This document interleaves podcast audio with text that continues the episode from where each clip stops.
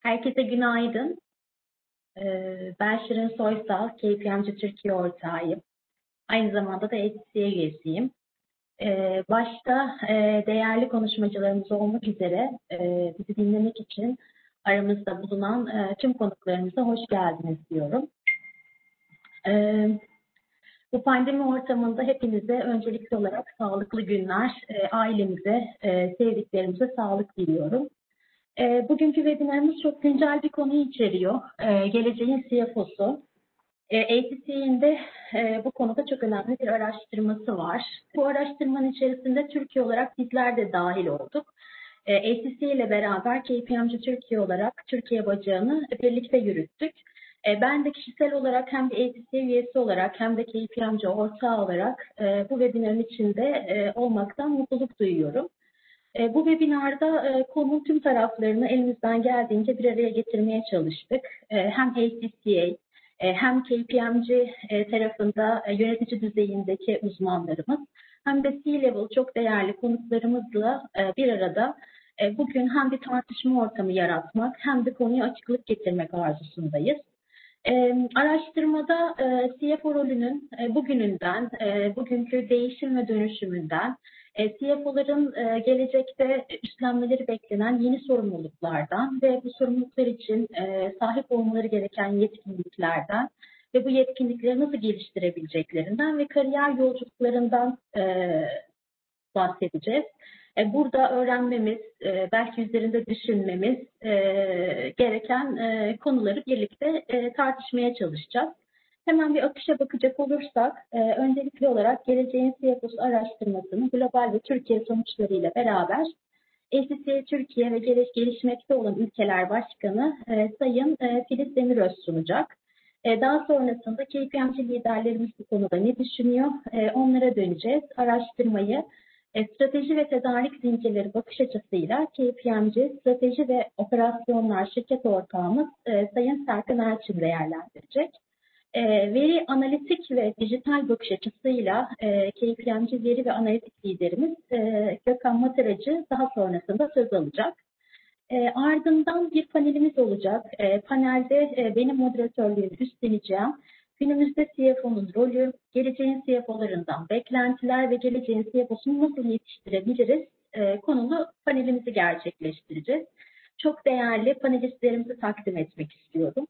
E, Petkim CFO'su Sayın Elçin İbado, e, Eaton Polimer Finanstan Sorumlu Yönetim Kurulu üyesi Sayın Görkem Kumbaracı, Asra Yapı Genel Müdürü Sayın Özgür Duymaz bizlerle birlikte olacak.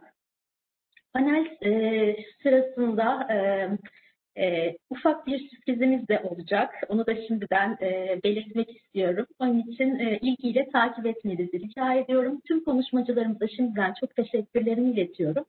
E, ben hemen sözü ACC Türkiye Başkanı e, Sayın Filiz Hanım'a bırakıyorum. Güzel bir toplantı olmasını diliyorum. Panelde görüşmek üzere. Çok teşekkürler sevgili Şirin. E, merhabalar, günaydın. İsmim Filiz Demiröz. Küresel Muhasebe ve Finans Mesleki Kuruluşu ACCA'nın Türkiye ve gelişmekte olan ülkelerdeki faaliyetlerinden sorumluyum. Bugünkü geleceği onlar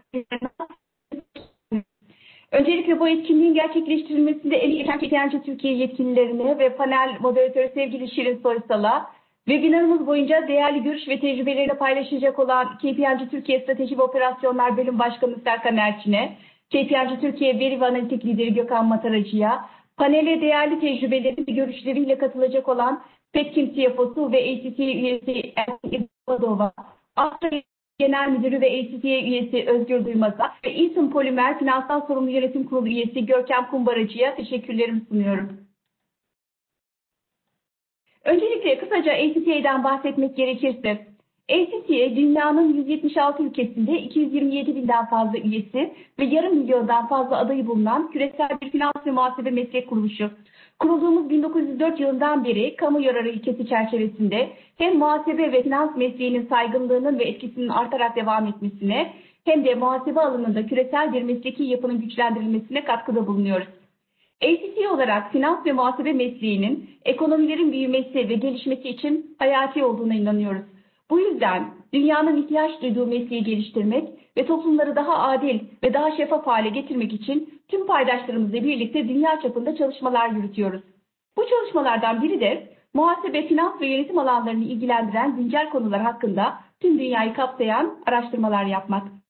Merkezi Londra'da bulunan Mesleki Yayınlar ve Araştırmalar Departmanımız ACCA Professional Insights'ın gerçekleştirdiği küresel ölçekli çalışmalar ile muhasebe ve finans hem bugünü hem de yarını hakkında iç sahibi oluyoruz ve bunu tüm dünyada paydaşlarımızla ve mesleki kamuoyu ile paylaşıyoruz. İşte bugün sizlerle en yeni küresel araştırmalarımızdan biri olan Geleceğin CFO'su araştırma çalışmamızın sonuçlarını paylaşmak istiyorum. Bugünün iş dünyasında hemen her işletmenin muhasebe ve finans fonksiyonlarının tepe noktasında olan CFO rolü işletmeler için kritik öneme sahip. Artan inovasyon ve dijitalleşme ile hızla değişen iş dünyası ve iş modelleri, artan müşteri odaklılık ihtiyacı, jeopolitik gelişmeler, daha da sıkılaşan düzenleyici ortam, dönüşen iş gücü, iklim değişikliği ve çevresel konular ve 2020 senesine damgasını vuran hepimizin hayatlarını e, büyük şekilde etkileyen COVID-19 pandemisi CFO'ların görev ve sorumluluk alanlarını arttırdı. İş dünyasının yeni normalinde işletmeler için vazgeçilmez öneme sahip CFO'ların bugününü ve yarınını daha iyi anlayabilmek ve CFO rolünden beklenenleri tespit etmek için bu sene Haziran ayında küresel bir çalışma gerçekleştirmeye karar verdik. Geleceğin CFO'su küresel araştırma raporu 1152 üst düzey muhasebe ve finans profesyoneli ile yaklaşık olarak 200 CEO'nun online anketimize verdikleri yanıtlarla birlikte gerçekleştirdiğimiz online yuvarlak masa toplantılarındaki katılımcılarımızın paylaştıkları görüşleri de içeriyor. Çalışmamız KPMG Türkiye'nin katkısı ile Türkiye'den 82 üst düzey muhasebe ve finans profesyonelinin de görüşlerini içeriyor.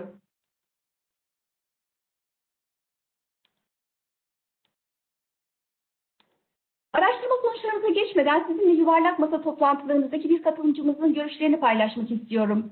Helen Morgan, CFO rolünün görev ve sorumluluk anlamında daha da genişlediğini vurguluyor. Bunun liderliğe ilişkin etkileri olduğu gibi teknolojik açıdan etkileri de bulunuyor.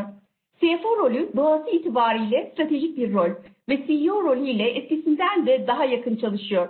Bu durumu CFO'nun sadece finans fonksiyonundan ve rakamlardan sorumlu gören klasik algı ile kıyasladığımızda günümüzde CFO rolünün evrilmekte olduğunu görüyoruz. Bugün sizlerle global ve Türkiye verilerini paylaşacağım geleceğin CFO'su araştırmamızda sizlere kısaca günümüzde CFO'nun rolünün nasıl algılandığını, geleceğin CFO'sundan beklentileri, geleceğin CFO'sunun sahip olması beklenen mesleki yetkinlikleri ve geleceğin CFO'sunu yetiştirmek için neler yapılması gerektiğini ele alacağım.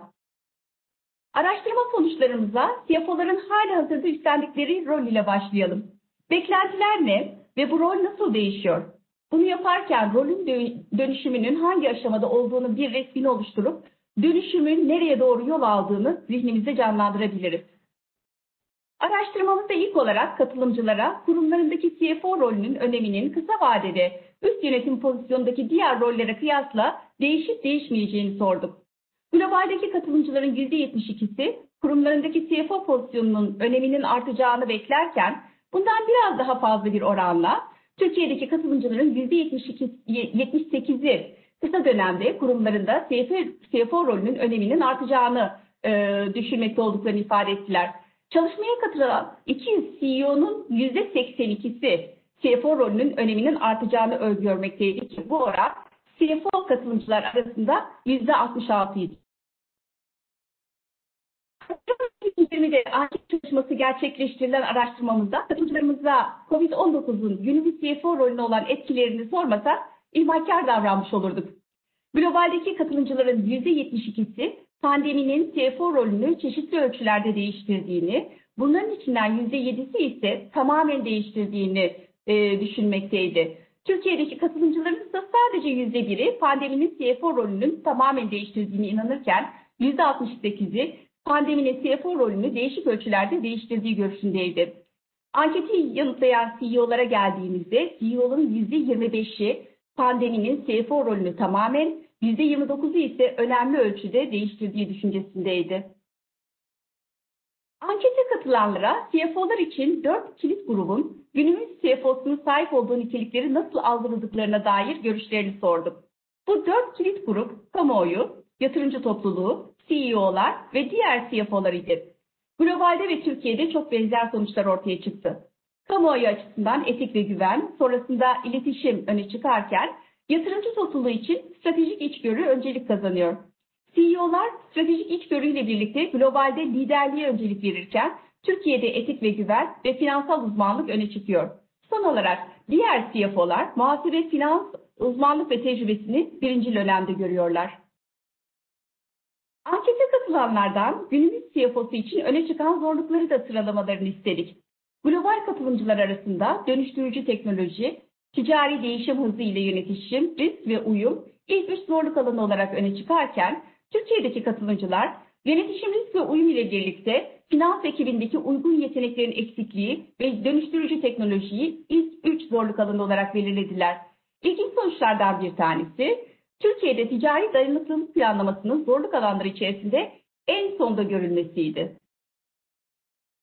Tüm bunlardan günümüz CFO'sunun rolünün safi finansal yönetimden ki hala rolün esasını oluşturmakta, daha stratejik alanlara evrildiğini, kapsamının genişlediğini, dönüştürücü olduğunu ve dijitalleşmenin merkezinde olduğunu ve bunlara ilave olarak da CEO'nun sağ kolu olarak konumlandığını görüyoruz.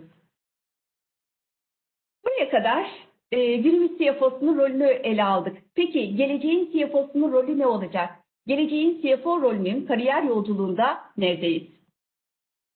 CFO'nun gelecekteki rolünün nasıl olacağını sorgulamak ve kavrayabilmek adına altı hipotez geliştirdik. Bunlardan birincisi paydaş ilişkileri odağı başlığı altında CFO'nun varlıkların korunması ve raporlama yerine ağırlık olarak paydaş ve yatırımcı ilişkileri yönetimine odaklanacağıydı. İkinci hipotezimiz strateji oluşturma başlığı altında CFO'nun iş stratejisi oluşturma, uygulamaya koyma ve yürütmesinin başarıyla tamamlanması için başlıca sorumluluğa sahip olacağı. Üçüncü hipotezimiz büyüme optimizasyonu altında CFO rolünün odağının maliyet kontrolünden büyüme optimizasyonuna kayacağı. Dördüncü hipotez geniş performans görüşü altında CFO rolünün işletmenin stratejik hedeflerinin tüm yönleriyle ölçülmesini kapsayacağı.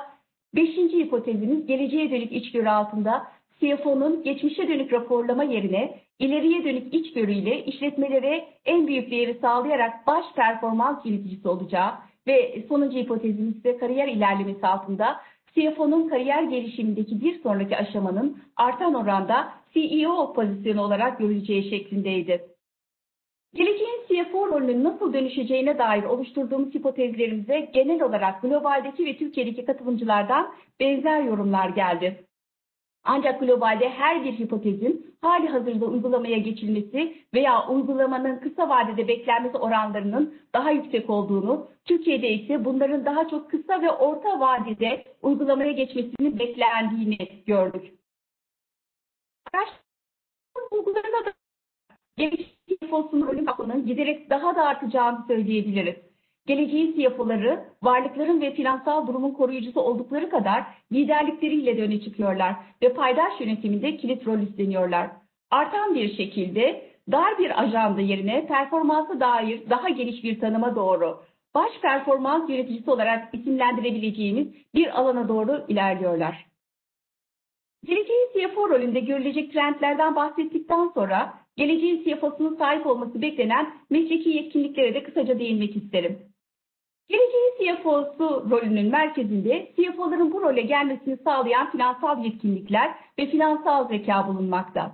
Bunlara ilaveten araştırmamıza göre geleceğin CFO'sundan işin ve işletmenin gelişimine yönelik iş stratejisini oluşturabilecek yeteneğe sahip olması, yaptığı işlerin merkezine etik, yönetişim ve risk yönetimini alması, işletmedeki verinin korunması ve yönetiminden sorumlu olup işletme içindeki teknolojinin dönüştürücüsü olması, işletmenin içinde birçok farklı alana da katkıda bulunmasını sağlayacak derin kişisel becerilere sahip olması, işletmeye stratejik avantaj katacak şekilde içinde bulunan endüstri hakkında derin bilgi sahibi olması ve işletmenin tedarik zincirini yönetebilmesi, finansal sermaye dışındaki diğer sermayeleri de göz önüne alarak tüm yatırımcılarla olan ilişkileri yönetebilmesi, mevcut görevinde işletmenin en üst düzey danışmanı gibi hareket etmesi, muhasebe ve finans işlemlerini yönetebilme ve onlardan değer elde etme yeteneğine sahip olması beklenecek.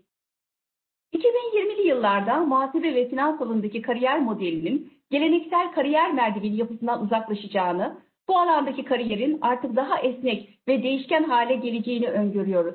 Bu öngörüler bizim işletmelerin geleceğin CFO'larını yetiştirmek için yeterince çalışma yapıp yapmadıklarını sorgulamamıza sebep oldu. Katılımcılarımıza işletmelerinde gelecek nesil CFO'ların yetişmesi için yeterince özen gösterilip gösterilmediğini sorduk.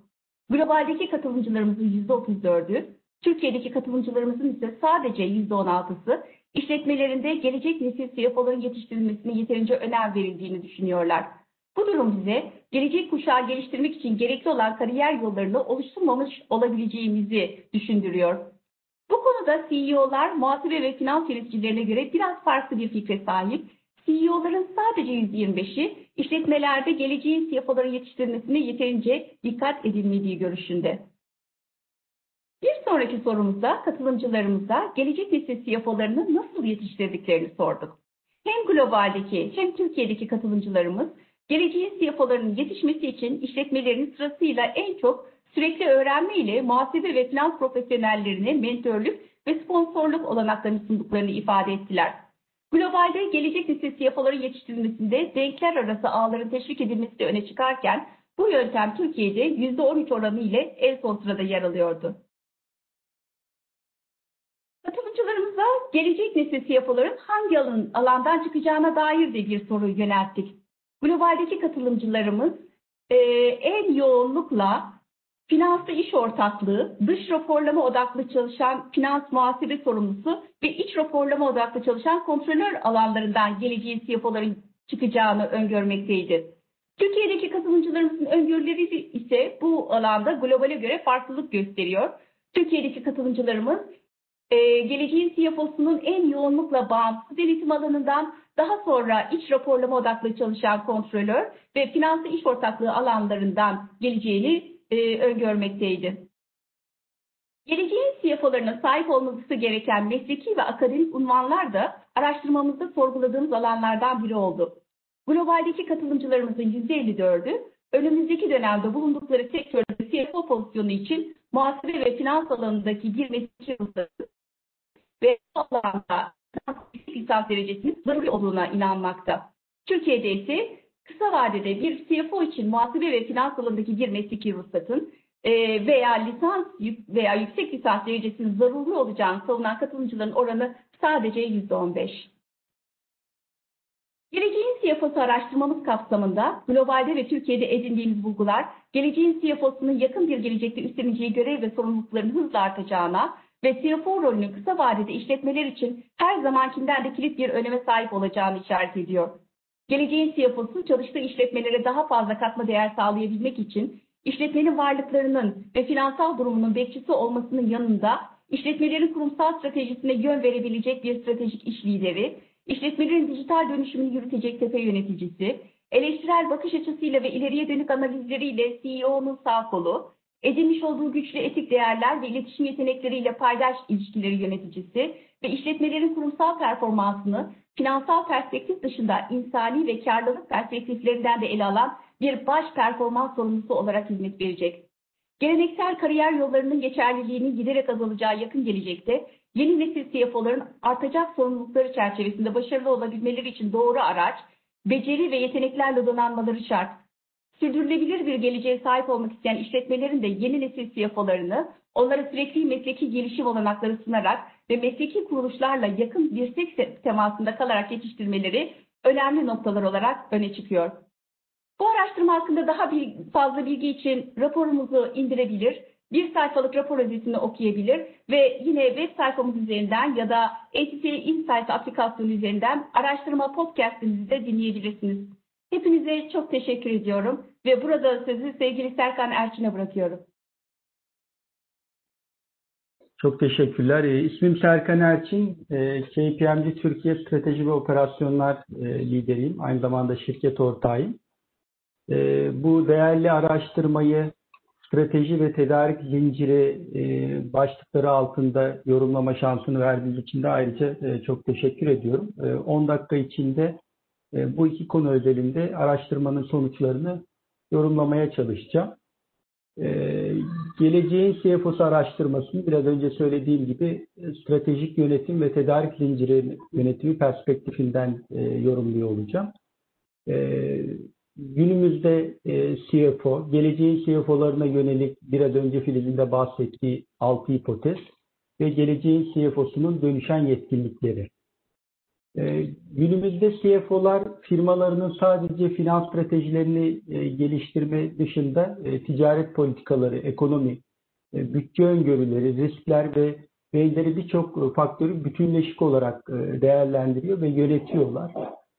Araştırmanın sonuçlarına göre de günümüzde CFO'lar strateji oluştururken en çok zorlandıkları alanlar olarak risk yönetimini, dönüşen teknolojileri, e, yetkin eleman açığını, bütçe ve tahminlerin iş kararlarında yetersiz kalmasını değerlendiriyorlar.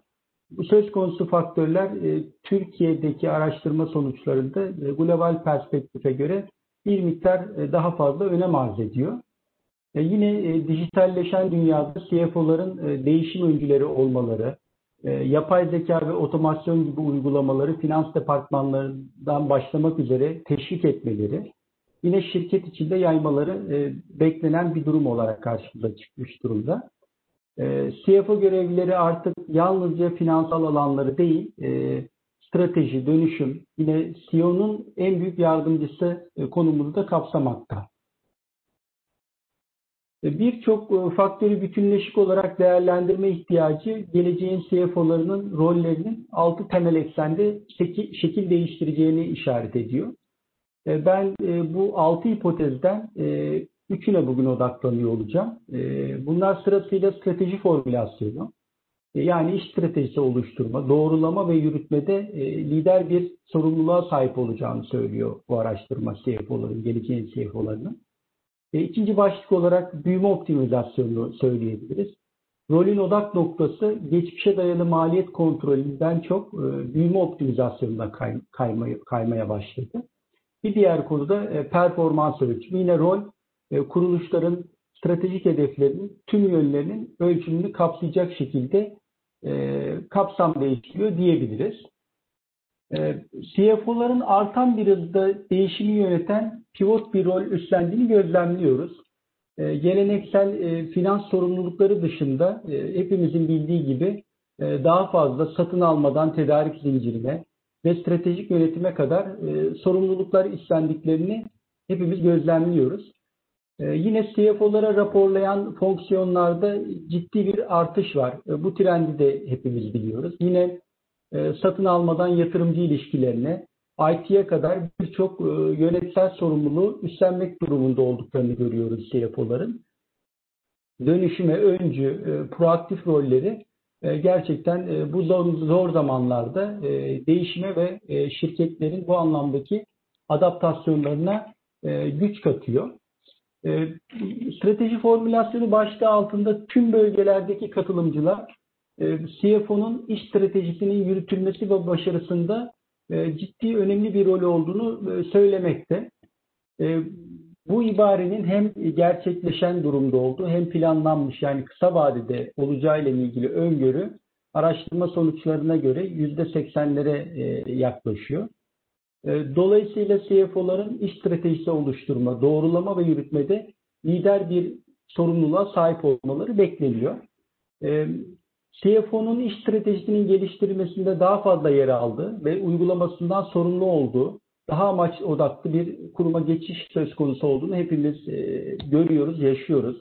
Yine amaç odaklı bir işletmede işletmenin performans ölçümü yalnızca finansal yönlerle de kısıtlı değil. E, dolayısıyla bu hipotezin gerçekleşmesinde bazı farklılıklar bulunsa da e, tüm bölgelerdeki katılımcıların iş stratejisinin uygulanmasında ve başarısında CFO'nun e, bir rolü olduğunu, önemli bir rolü olduğu konusunda e, hem fikir olduğunu görüyoruz. E, yine CFO'nun strateji oluşturmada, onaylamada ve uygulamada oynadığı gelişmiş rol, CFO'nun bir kurumdaki kilit karar vericilerden biri olduğu görüşünü daha da güçlendiriyor. Yuvarlak masa katılımcılarının çoğu için de CFO ve CEO arasındaki ilişki yine CEO ya da işletme müdürüyle birlikte e, iş performansını arttırmak için e, gerçekten çok e, önemli olarak karşımıza çıkıyor. E, diğer başlığımız büyüme optimizasyonu. E, CFO'nun yine odak noktası geçmişe dayalı maliyet kontrolünden e, büyüme optimizasyonuna e, kayıyor. Bu kayışı hepimiz e, yine görüyoruz. Araştırma sonuçlarına göre de gerçekleşen ve planlanmış kısa vade cevaplara göre bu oran neredeyse %70'lere kadar e, ulaşıyor. E, konu sadece bir marj genişletme ve maliyet azaltma değil, e, gerçekten e, şirketlerin odaklanması gereken bir sonraki işin ne olacağını, e, büyüme tarafını da artık e, CFO'larımızın e, karar verici olduğunu görüyoruz. Maliyet odağından e, büyüme optimizasyonuna geçiş, işletmenin odak noktasındaki geçişi yansıtıyor. E, CFO odak noktasını salt finansal yönetimden işletmenin e, büyümesine doğru e, yöneltmeli diye düşünüyoruz bu araştırmanın sonuçlarına göre de. Yine CFO rolü yalnız maliyet kontrolüne odaklanmaktan daha geniş büyüme hedefini destekleyen bir odağa doğru kaymaya başladı. Ancak burada şu da yanlış anlaşılmaması gerekiyor ki maliyet kontrolünün de bu anlamda göz ardı edildiği anlamına gelmiyor. Önemli olan burada büyümeye odaklanarak etkili maliyet yönetimini sürdürmek ve hangi yatırımların en fazla getiri sağladığını anlamak arasındaki dengeyi kurmak, tutturmak olacaktır diye değerlendiriyoruz. Ee, bir diğer konu performans ölçümü. Yine CFO rolünün kuruluşların stratejik hedeflerinin tüm yönlerinin ölçümü kapsamında gerektiği düşünülmektedir. Araştırma sonuçlarına göre. CFO'lar için kısa vadeli performansın yönetilmesinden çok e, uzun vadeli performansa odaklanılması e, çok önemli bir konu olarak karşımızda duruyor. E, uzun vadeli görüş ve vizyon sahibi olabilmenin bir CFO için bugün olduğu kadar gelecekte de çok önemli olduğunu düşünüyoruz. Her geçen gün yönetim kurullarının ve yatırımcıların daha fazla kısa vadeli performans arayışı içinde oldukları bir ortamdayız.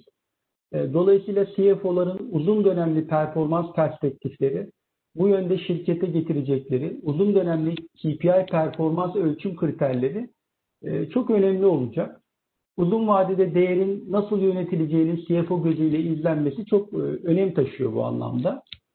E, uzun dönemli stratejilerin mimarı olmanın çok önemli bir CFO özelliği olacağına inanıyoruz.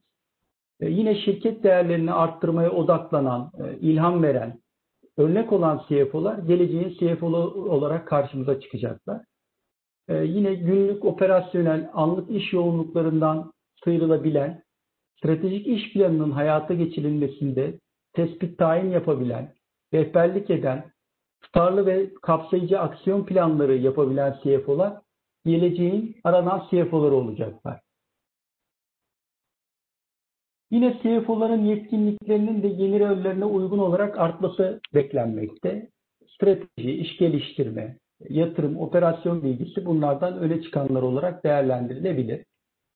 E, strateji ve iş zekası, yine yatırımcı yönetimi, şirket içi danışmanlık gibi yetkinlikler CFO'ların yakın dönemde karar süreçlerinde aktif rol oynayacakları alanlar olarak karşımıza çıkıyor. E, strateji ve iş zekası başlığı altında CFO ve CEO arasındaki ilişki genellikle kuruluşun başarısı için anahtar olan ilişki olarak karşımızda duruyor. Ve CFO'nun CEO'ya bir kontrol ve denge sağlamadaki rolü e, birçok katılımcı tarafından e, belirtilmiş durumda. Birçok CFO geleceğin modeli olarak e, VUCA ya da kısaltmanın değişkenlik, bilinmezlik, karmaşıklık ve belirsizlik olarak açarsak bunu benimsemiş durumdalar. Gelecekte bunun getirdiği esneklik ve uyarlanabilirliğin iş stratejisi ve bilgi ayrıca önem kazandıracağını vurguluyorlar. Yatırımcı yönetimi açısından CFO rolün, rolünün önemli parçalarından biri de e, yatırımcı yönetimi ve daha geniş paydaş gündemi olmak zorunda. E, yatırımcı tanımının yalnızca kurumda mali bir payı olanlarla sınırlı olmadığına e, ve giderek başka sermayeler sağlayan yatırımcılar da e, oluştuğuna dikkat edilmesi gerekiyor. Geleceğin CFO'sunun bu yeni yatırımcılar kavramı içinde de daha geleneksel olanlarla ilişkiyi kurması da e, öğrenmesi çok önemli bir özellik olarak karşımıza çıkacak. Şirket içi danışmanlık kavramında ise e, görüşülen CFO'ların çoğu kendilerinin şirket içi danışman rolünü üstlendiklerini belirtmiş durumdalar. Yine e, geleneksel mali sorumluluklar ve stratejik danışmanlık rolü e, giderek bütünleşiyor. CFO kurum içerisinde faaliyetler için aracı görevi üstlenirken e, stratejik ta- tavsiye sağlama rolü de giderek önem kazanıyor. Son başlık olarak da tedarik zinciri ve operasyonlar üzerindeki hakimiyetleri de CFO'ların yakın dönemde bu alanlarda karar süreçlerinde aktif rol almalarını sağlayacak. Hepimizin bildiği gibi pandemi sürecinde e, önemi gittikçe belirginleşen e, tedarik zincirinin kurumun amacı ve maliyet yapısına uygun hale getirilmesi CFO'lar için zorunlu alanlardan biri olarak karşımızda duruyor. E, değer zincirindeki tüm paydaşları etkileyen bu dönemde kazan kazan çözümler sunarak tedarikçiler ve kurum için orta ve uzun vadede kazançları elde edebilecek hale getirecek kişiler olarak da CFO'lar e, karşımıza çıkıyor. Tedarik zinciri yönetimiyle artık yalnızca bir satın alma süreci olmadığını hepimiz biliyoruz.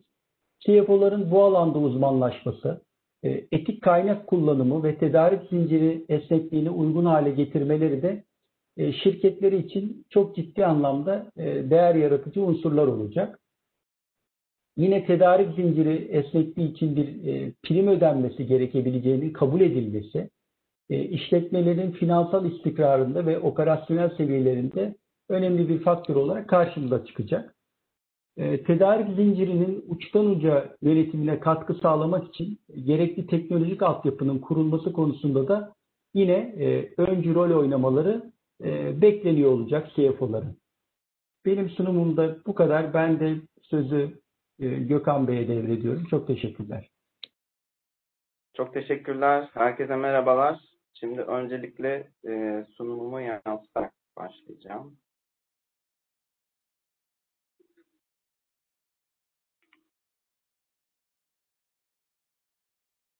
E, umarım yansıyordur sunumum.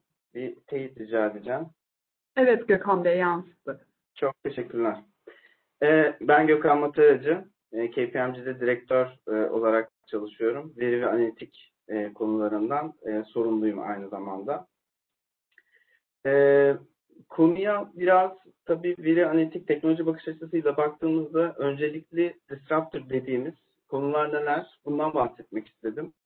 E, biliyorsunuz günümüzde de e, hali hazırda e, kendi e, normal yaşantımızda da kullandığımız birçok teknoloji iş hayatının önemli e, oyun değiştiricileri arasında girmiş durumda. Bunlar iş modellerinin değişiminden e, büyük veri, büyük veriyle birlikte blockchain ile e, oluşturulan e, tedarik zinciri ya da ödeme sistemleri, regülasyonun getirdiği e, zorluklar ama bununla birlikte teknolojinin getirdiği yeniliklerin hepsinin bir disiplini. Bu disiplin içerisinde de e, kurumların içerisinde en fazla finans ekiplerinde bir e, rol düşüyor. Ee, geçmişten bugüne baktığımızda değişen tabii ki bu dünyanın içerisinde özellikle de dijitalleşmenin, otomatizasyonun, insight yaratacak bir mekanizmanın kurgulanmasının ve analitiğin daha fazla önem kazandığını görüyoruz. Şöyle bir e, geçmişten bugüne diye bir e, kıyaslama yaparsak, hatırlarsanız e, çok yakın zamanda birçok konuyu daha kural bazlı oluşturacak mekanizmalarla yaratmaya çalışıyorduk. Ama bugüne ve geleceğe baktığımızda yapay zeka gibi teknolojilerin bizim için karar verebilecek makineler haline dönüşmesi, bunun sayesinde de otomatizasyonu arttırabileceğimiz yapıların kurgulanması kolaylaştı. Tabii bunu yapabilmek için önemli olan konulardan bir tanesi de veri. Fakat veriyi sadece kendi operasyonumuzu yürütmek için değil, aynı zamanda parasallaştırmak için de kullanıyoruz. Evet, yani veri bizim için yeni bir aset ve bu aseti yönetmek gerekenler yine finans ekipleri. Tabii bu yapıların kurgulanması, daha farklı iş yapış modellerinin ortaya çıkması ister istemez iş gücünün de değişmesi anlamına geliyor. İş gücü bazen evden bazen ofiste çalışırken aynı zamanda da as a service dediğimiz teknoloji yapısının da iş gücüne de yansıdığını görüyoruz. Tabii son olarak da baktığımızda önemli büyük global business service'lardan biraz daha yaygınlaşmış olan, şu anda da günümüzde en fazla e, teknoloji alanında kullanılan tekniklerden bir tanesi daha yetkin me- mercilerin, yetkin yetkinliklerin e, dağıtık bir şekilde kurgulanması. Bunun aynı zamanda da maliyet optimizasyonuna denk geldiğini biliyoruz. Dolayısıyla dünden bugüne bakmaya başladığımızda ve geleceği de tasvir etmeye başladığımızda otomatizasyonun, analitik konuların, veriye daha fazla önem vermenin ve daha e, esnek çalışma şeklini oluşturmanın önem kazandığını görüyoruz. Peki bu çerçevede baktığımızda VCF'ın ajandasında ne var? Aslında bakarsanız gördüğünüz gibi oldukça kalabalık. Fakat ben bugün şimdilik sadece Extreme Automation, Data Analytics ve Insight kısmına birazcık odaklanıyor olacağım. İlk olarak Extreme Automation dediğimiz konu nedir? Aslında bakarsanız e, bugünkü kullandığımız RPA teknolojileriyle birlikte Foundational dediğimiz yapıyı kurgulamış durumdayız. E, Birçok kurumumuzun da cloud teknolojileri kullandığını, dolayısıyla hem maliyeti azaltmayı hem de daha esnek bir yapıyla birlikte hızlı, ecel dediğimiz yani çevik dediğimiz yöntemleri kurguladıklarını biliyoruz. Fakat günümüz şunu gerektiriyor artık ki e, yapay zekanın kullanımıyla birlikte API yetkinlikleriyle e, mükemmeliyet merkezi olan servislerin kullanımı, fiziksel teknolojilerin bize kattığı hız ve e, inanılmaz derecede ka, e, çabuk karar verebilen mekanizmaları kurgulaması advanced analitik yöntemlerle artık daha tahminleyebilir, hatta bizim için karar verebilir mekanizmalara dönüşüyor olması mümkün. Bir de tabii ki e, son zamanlarda en fazla gündem konusu olan quantum computing, e, blockchain ve augmented reality gibi konularda tabii ki ajandamıza girmek üzere. Hepsinin altındaysa baktığımızda bu otomatizasyonu yapabilecek olan yetkinlikleri enable eden önemli bir faktör var. İşte o da veri. Peki şöyle bir de veriye bakalım. Veri durumda ne, ne yapmamız gerekiyor? Ee, klasik aslına bakarsanız verinin birçok yerde kullanımını görüyoruz. Az önce de bahsettiğim gibi verinin parasallaştırma ihtiyacı da aslına bakarsanız bir finans yetkinliği ve dolayısıyla bu da çok yakın zamanda finans ekiplerinden bekleniyor olacak. Peki ben veriyi yönetebiliyor muyum? Verinin kalitesinden emin miyim? Yani tıpkı bir ürünün ya da bir hizmetin kalitesini ölçtüğüm gibi verinin kalitesini ölçüyor muyum ki ondan para kazanabileyim? Bu da benim entegre bir veri stratejisi geliştirmeme, veri yönetişim yapısını e, kurgulamama ve bütün bunların ötesinde de bu kurguyu ve bu sistemi çalıştırabilmek adına bir e, şeffaf e, sahiplik mekanizmasını kurgulamamı gerektiriyor. Bütün bunları tamamladıktan sonra e, artık şunu yapabilir hale geliyor olacağız.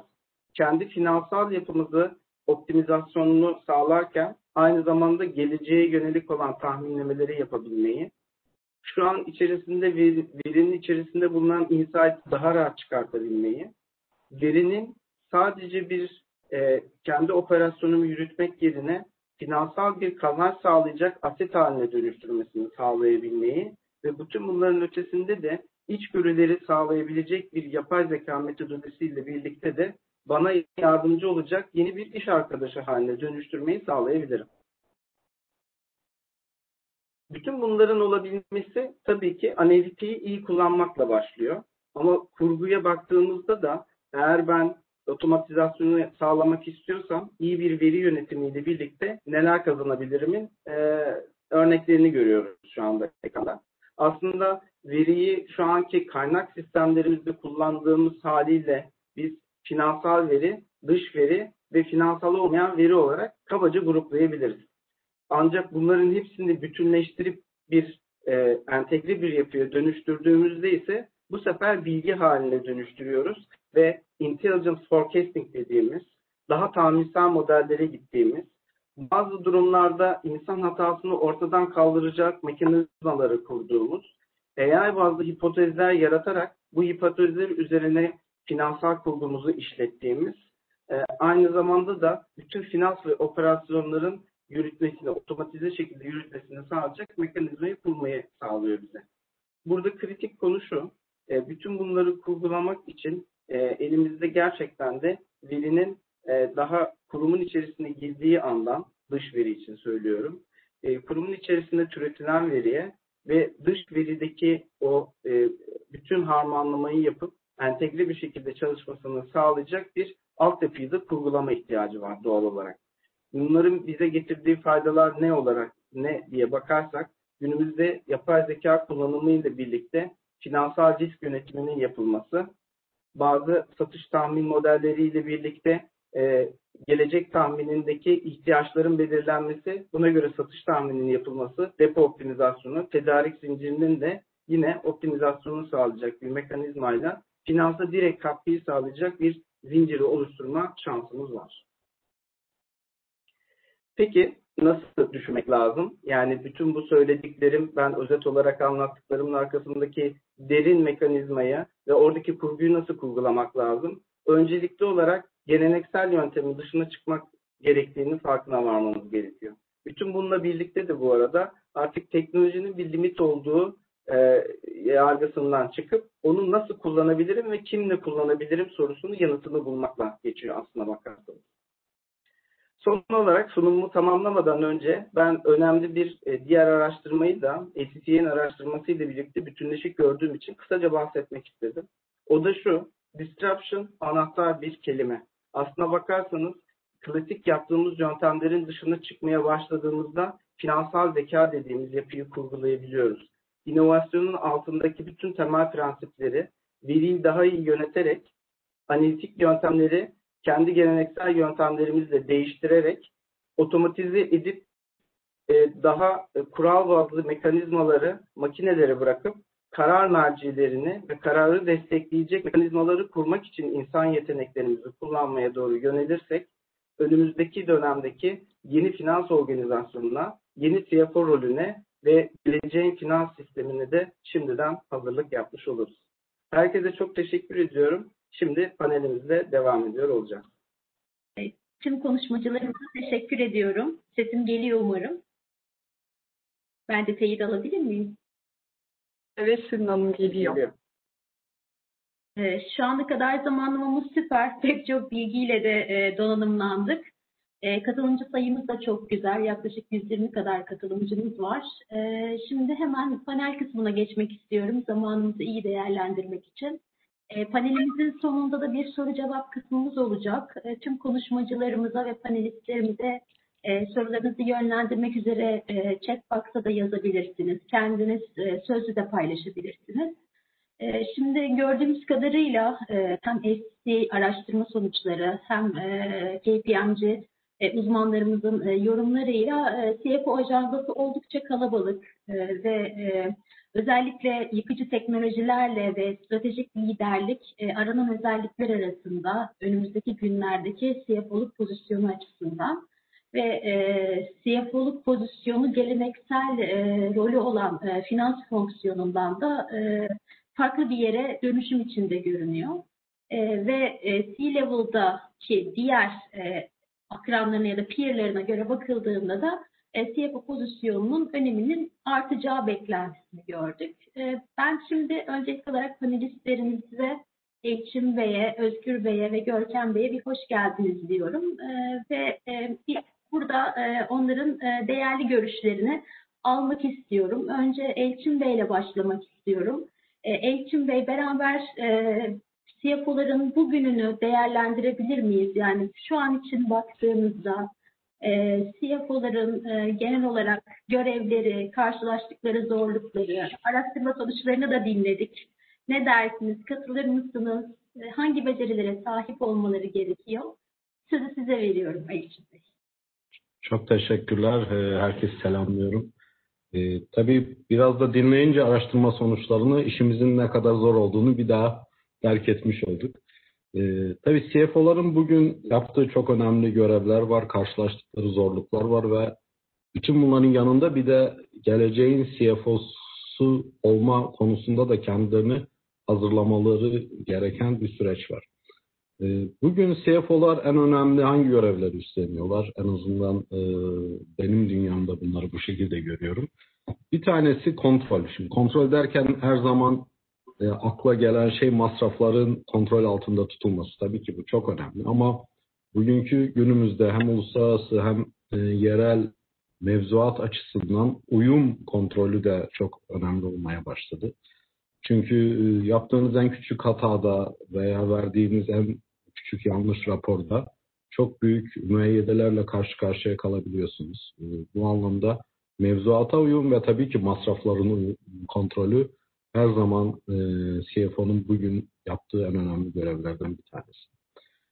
Bununla ilgili sistemleri kurabilmek ve o işi yönetebilmek tabii ki. İkinci önemli e, görev ben veri bilgiye dönüştürebilme becerisi ve ekipte bu becerilerin çok güçlü bir şekilde oluşturulmasının sağlanması CFO'ların en önemli görevleri. Maalesef e, çoğu zaman e, üst yönetimler e, hatta sermayedarlar e, veriye göre karar e, verebiliyorlar. Ama bu veriyi bilgiye dönüştürmediğiniz sürece o, o veriye şekil, şemal, ruh e, vermedikten sonra onu trendlerle uyumunu sağlamadıktan sonra e, o veri bir işe yaramıyor. Hatta bazen yanıltıcı olabiliyor.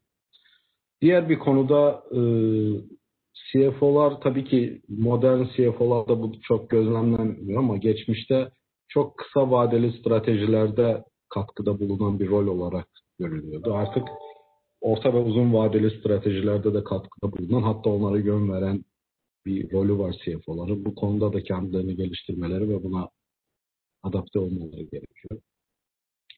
Ee, bir diğeri e, biraz e, basketboldan örnek vereceğim.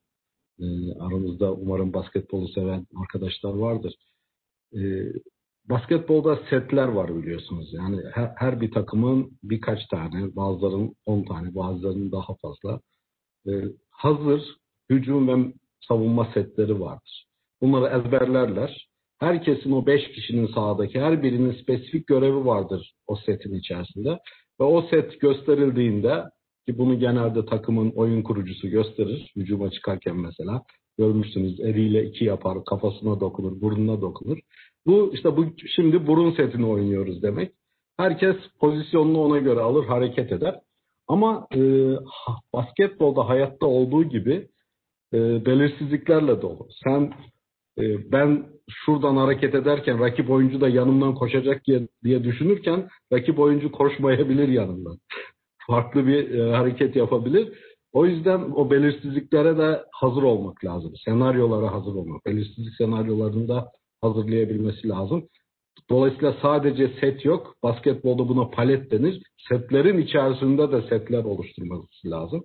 CFO'ların da şu an en önemli rolü özellikle bu belirsizliklerde biraz onu yapabilmek. Ee, her bir e, standart senaryonun arkasına ya bu öyle gitmezse ya şurada farklı gelişirse ya karşımıza bu çıkarsa gibi e, farklı setleri de oluşturabilmek. Zorluklara gelince e, bence bir CFO'nun karşılaştığı en önemli zorluk belki şaşıracaksınız e, böyle bir şey söylediğime ama en önemli zorluk arada kalmak. E, şimdi arada kalmak derken neyi kastediyorum onu da çok kısaca söyleyeyim.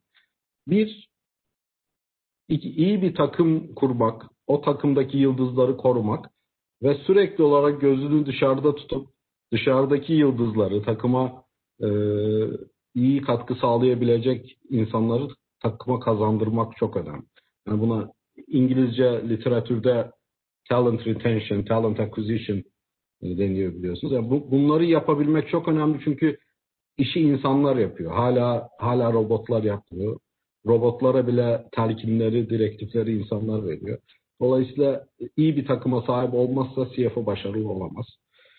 Tabii burada neden arada kalıyor? Çünkü yeni yeni geleceklerle içerideki takım e, o dengeyi koruyabilmek, o takımın dengesinin kimyasını bozmamak konusunda arada kalıyor. Bu e, yeni bir iyi bir takıma sahip olmak aynı zamanda biraz önce de e, değerli e, sunucuların not ettiği gibi operasyonlardan sıyrılıp stratejik bakış açısıyla e, konulara bakabilmek için CFO'ların zaman e, ayırması lazım. Bu zaman da e, iyi bir takıma sahip olmaktan geçer. Yoksa siz sürekli operasyon içerisinde takılıp kalırsınız. Diğer bir zorluk masrafları kontrol altında tutabilmek. Burada da yönetimle sermayedarlar arasında kalıyorsunuz. Optimizasyonla büyüme arasında kalıyorsunuz. bu yılın hedefleriyle uzun yılın hedefleri arasında kalıyorsunuz. Burada e, gerçekten CFO'ların çok zaman harcaması ve masrafları optimize bir şekilde hani bazen masraflar azaltmak deniyor bence doğru bir yaklaşım değil. Masraflar kontrol altında tutabilme, optimize edebilme e, anlamında bugünün rekabetçi ortamında bu çok önemli. Bazı sektörlerde hele bizim sektörde kuruluşların önem kazandığı bir sektörde bunu yapabilmek çok önemli. Diğer bir zorluk e, maalesef e, Gökhan Bey beni e, doğrular. Veri tabanları arasında kalmak. Çeşitli birbiriyle konuşmayan veri tabanlarıyla çalışmak gerçekten günümüzün çok büyük zorluklarından biri. Özellikle CFO'lar için.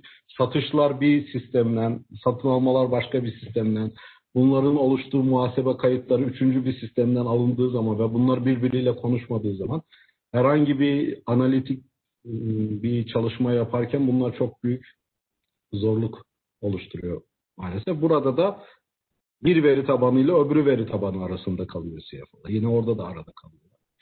Bir de en son e, zorlukları yeni çıkan e, teknolojiye uyum anlamında. E, bir taraftan yeni teknolojiler çıkıyor. Bir tarafta sizin mevcut olarak kullandığınız teknoloji var. Mevcut teknolojide herkesin, bütün ekibin uyum sağladığı bir şekilde e, çalışmaya devam ettirdiği bir ortam var. Yeni teknoloji gelirse bunlar bozulur mu?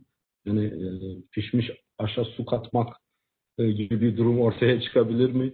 Ama yeni teknolojiyi de almazsanız bu sefer dijital transformasyon anlamında birçok e, Gökhan Bey'in anlattığı birçok konuda geride kalırsınız. Bütün bunların arasında kalıp bir karar vermesi lazım. Accenture'in yaptığı bir çalışmaya göre mesela finans operasyonlarının global olarak sadece yüzde 34'ü e, yeni teknolojiye uyumlu şekilde e, kurgulanmış durumda veya e, yeni teknoloji uyuma e, doğru gidiyor. Diğer bir istatistikte yüzde 26 teknoloji, yeni teknolojilere yapılan yatırımların yüzde 26'sı maalesef başarısız. Bir e, program, bir tool herkesin hoşuna gidiyor. Bunu bizde de yapalım diyoruz. Ama sonra doğru bir şekilde kullanmadığı zaman maalesef böyle bir yatırıma dönüşmüş oluyor.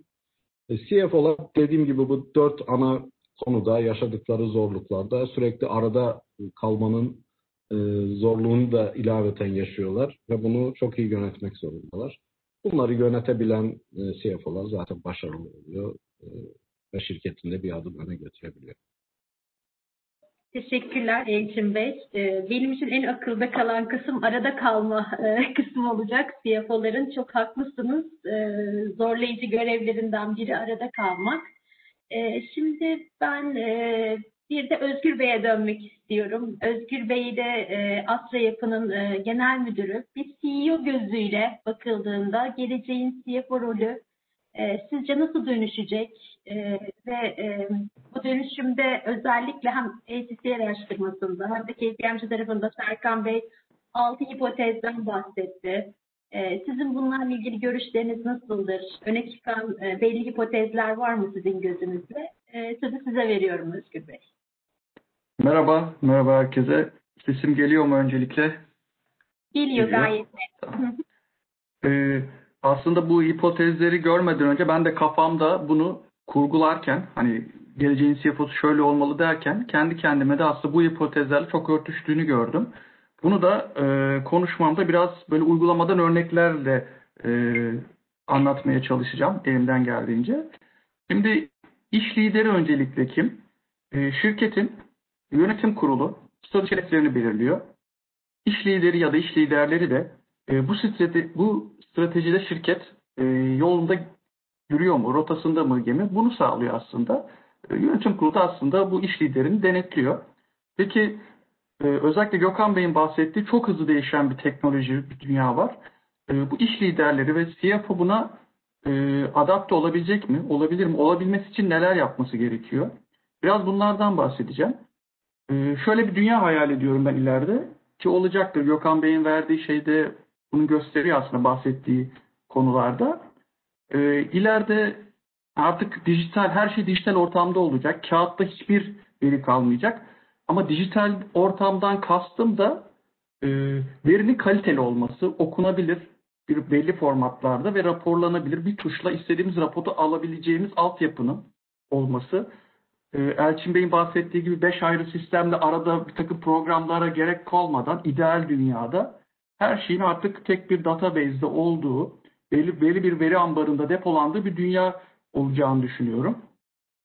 E, hatta yapay zekaların, gelişmiş yapay zekaların desteğiyle de birçok e, senaryo analiz edilecek, önümüze gelecek iş liderleri olarak. Ve bu senaryoları biz hayata geçirsek e, olası diğer sonuçlar da karşımıza gelecek ve biz de burada karar almada çok daha rahat hareket edeceğiz ve belli bir matematiği kullanmış olacağız. Mesela bununla ilgili denetim mesleğinden, kendi mesleğimizden de bir örnek verelim. E, denet kökenli arkadaşlar da vardır izleyenler arasında. E, şu an klasik şirkete gidiliyor işte ya da şu an gidilemiyor tabii uzaktan maalesef. E, denetimci arkadaşlar var. Şirkette bir takım verileri alıyorlar. Belli denetim standartlarına göre bunları analiz ediyorlar. E, makul bir güvence vererek %100 denetim yapamıyorlar haliyle. Bir önemlilik düzeyine göre bir rapor hazırlanıyor belli bir standarda göre. Bunlar 2-3 haftayla 2 aya kadar sürebiliyor işin e, büyüklüğüne göre. Şöyle düşünelim. Bütün veri dijital ortamda şirketin. Hiçbir kağıt ortamı yok ve bu dijital ortam veriden bilgiye dönüşebilecek kalitede saklanıyor. Ve bir program aslında yapay zekanın desteğiyle de bu verileri tarıyor, okuyor ve bizim önceden e, istediğimiz formatta aslında bir tuşla bize hazır hale getiriyor. Belki 10 sene, belki 20 sene sonra olacak şeylerden bahsediyorum. Ve burada aslında işin doğasına uygun mudur bu veriler? Onu da analiz ediyor. Bu, bu veri bu burada olmalı mı yoksa bir hile var mı burada? Buna da bakacak şekilde bunu da tanımlıyoruz.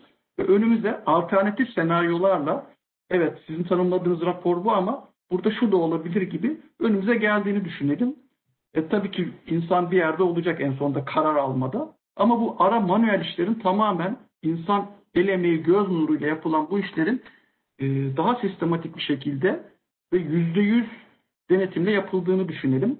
Yani buraya gideceğini düşünüyorum ben bu mesleğin. Bunu birçok başka alana da kafamızda hayal edebiliriz, uygulayabiliriz. E, peki böylesine e, dijitalleşen, değişen dünyada CFO buna nasıl ayak adapte olabilir? Hatta bir adım ileri gideceğim. CEO nasıl adapte olur? Acaba hem CFO'ya hem CEO'ya bir şirkette gerek var mı? Acaba ikisi tek bir rol olabilir mi? E, CFO CEO'ya evrilebilir mi? Ya da CEO finans tarafını güçlendirerek orayı doldurabilir mi? Biraz bunları düşünmek istedim. Ben kendi kendime biraz bunları düşündüm. Aslında şöyle e, ilkokulda kümeler vardır. İşte A kümesini CFO düşünün, B kümesini CEO düşünün, görev tanımları içerisinde ve hadi kesişim kümesini hazırlayın derlerdi hatırlarsınız.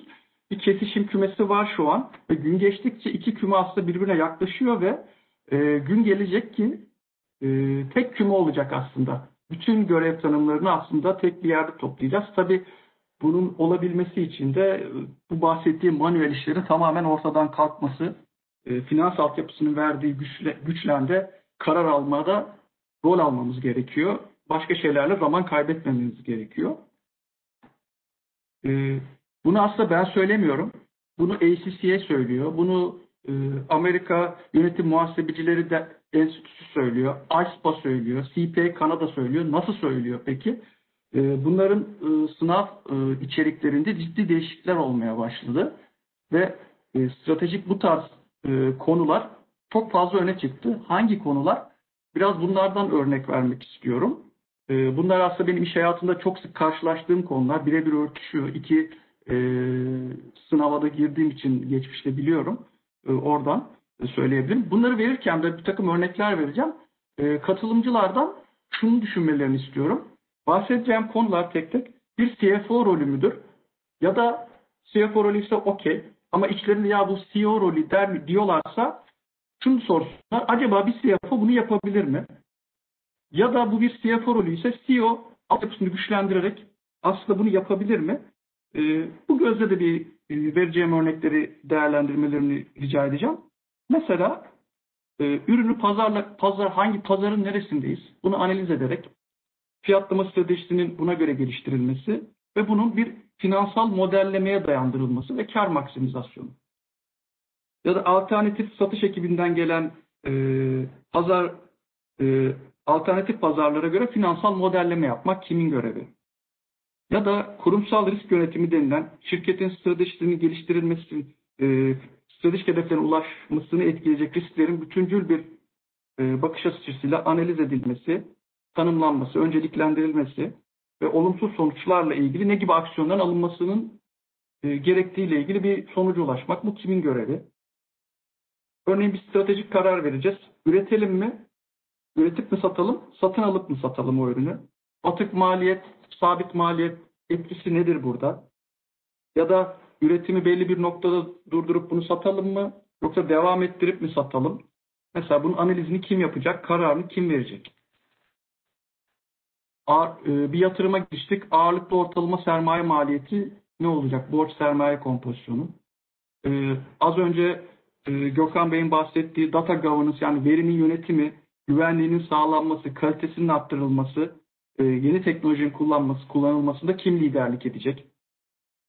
İş süreçlerinin iyileştirilmesi, katma değer yaratmayan faaliyetlerin minimuma indirilmesi kim e, yürütecek?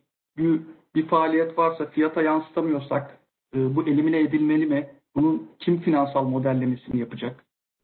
Perform insan kaynakçıların kullandığı bu KPI'ler e, bir şirketin ve departmanların performansını ölçmede hangi KPI'ler, e, indikatörler olacak? Bunlar sadece finansal olmalı yoksa müşteri memnuniyeti, iş süreçlerinin verimliliğini e, kim analiz edecek? Bu KPI'leri kim hazırlayacak? Bir yatırım kararında çevre analizini kim yapacak? Yeni yine yatırım yaptık. Kendi etik kültürünüzü buraya yeni yatırım yapacağınız ülkeye yerleştirebilir misiniz? Orada karşılaşacağınız aksaklıklar neler olabilir? Bunun analizini, senaryo analizini kim yapacak?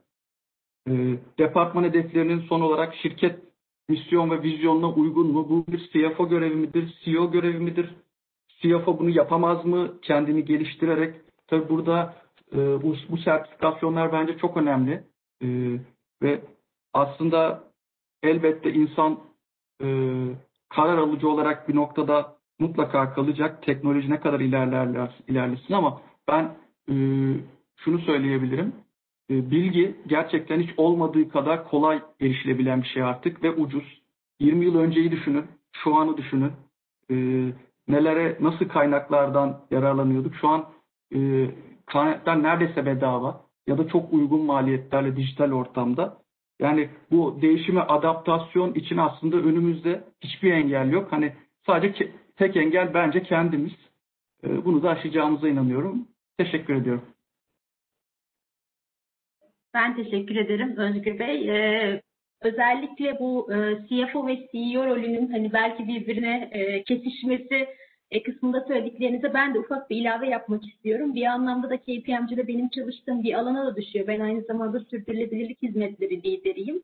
E, sizin de e, söylediğiniz gibi özellikle e, artık hani eskiden olan sermayedardan çok artık paydaş bakış açısına dönüşüm çok fazla. Dünyada da bu tartışılıyor. Hatta bu araştırmanın konusu değil ama acaba CFO rolü e, Chief Value Officer yani değeri yöneten e, pozisyonunda mı olmalı? Sizin de az önce bahsettiğiniz pek çok açıdan e, hipotezi de değerlendirin, işte veriyle ilgilenmesi, e, çevreyle ilgilenmesi, yatırım kararlarını alması. E, dolayısıyla Chief Value Officer'a dönüşmeli mi bu rol?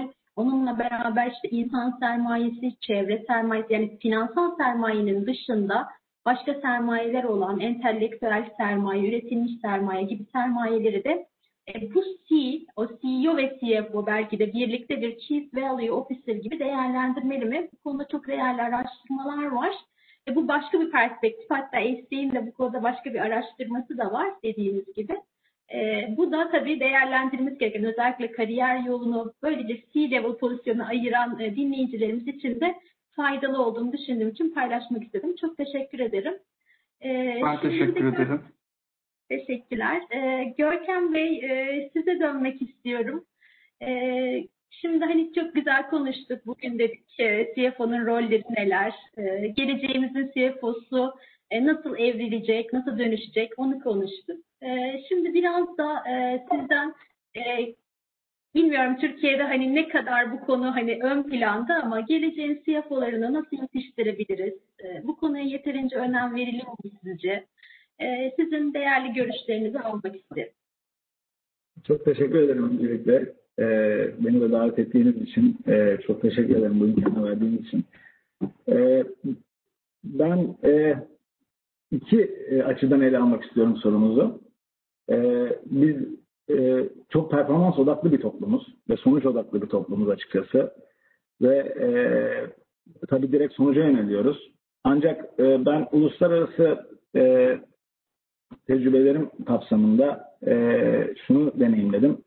E, bazen bir işi e, nasıl yaptığımız kadar, e, daha doğrusu ne, yaptığımız kadar nasıl yaptığımızın da önemli olduğunu fark ettim ki bu bizim kültürümüzde biraz daha ikinci planda kalıyor. Biz sonuç odaklı ve performans odaklı olduğumuz için biliyorsunuz bazen mahkemeler kararı e, esastan değil usulden bozabiliyor. Yani usul kısmı bence en az esas kadar önemli bu CFO'ların ya da ileriye yönelik liderlerin yetişmesinde. E, üç sayfa bir çok e, küçük bir not hazırladım e, davetinizden sonra. İzninizle bir onu e, paylaşmak istiyorum. Bilmiyorum ekranım gö- gözüküyor mu şu an? Geldi şu anda tabii memnuniyetle.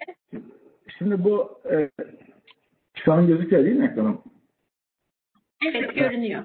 Şimdi e, özellikle bu nasıl kısmından başlamak istiyorum ve sonra ne kısmına da bir beşer dakikalık bir süre içinde geçeceğim. E, bence e, CFO olun ya da herhangi bir lider olun hiç önemi yok. Ne olursanız olun e, en önemli nokta dinlemesini bilmek. Yani dinlemeyi bilmek çok önemli. Bu bölümlerimiz bu başlamak isterim. E, hepinizin bildiği çok güzel bir resim. 1930 yılında bir vatandaşı dinliyor kendisi.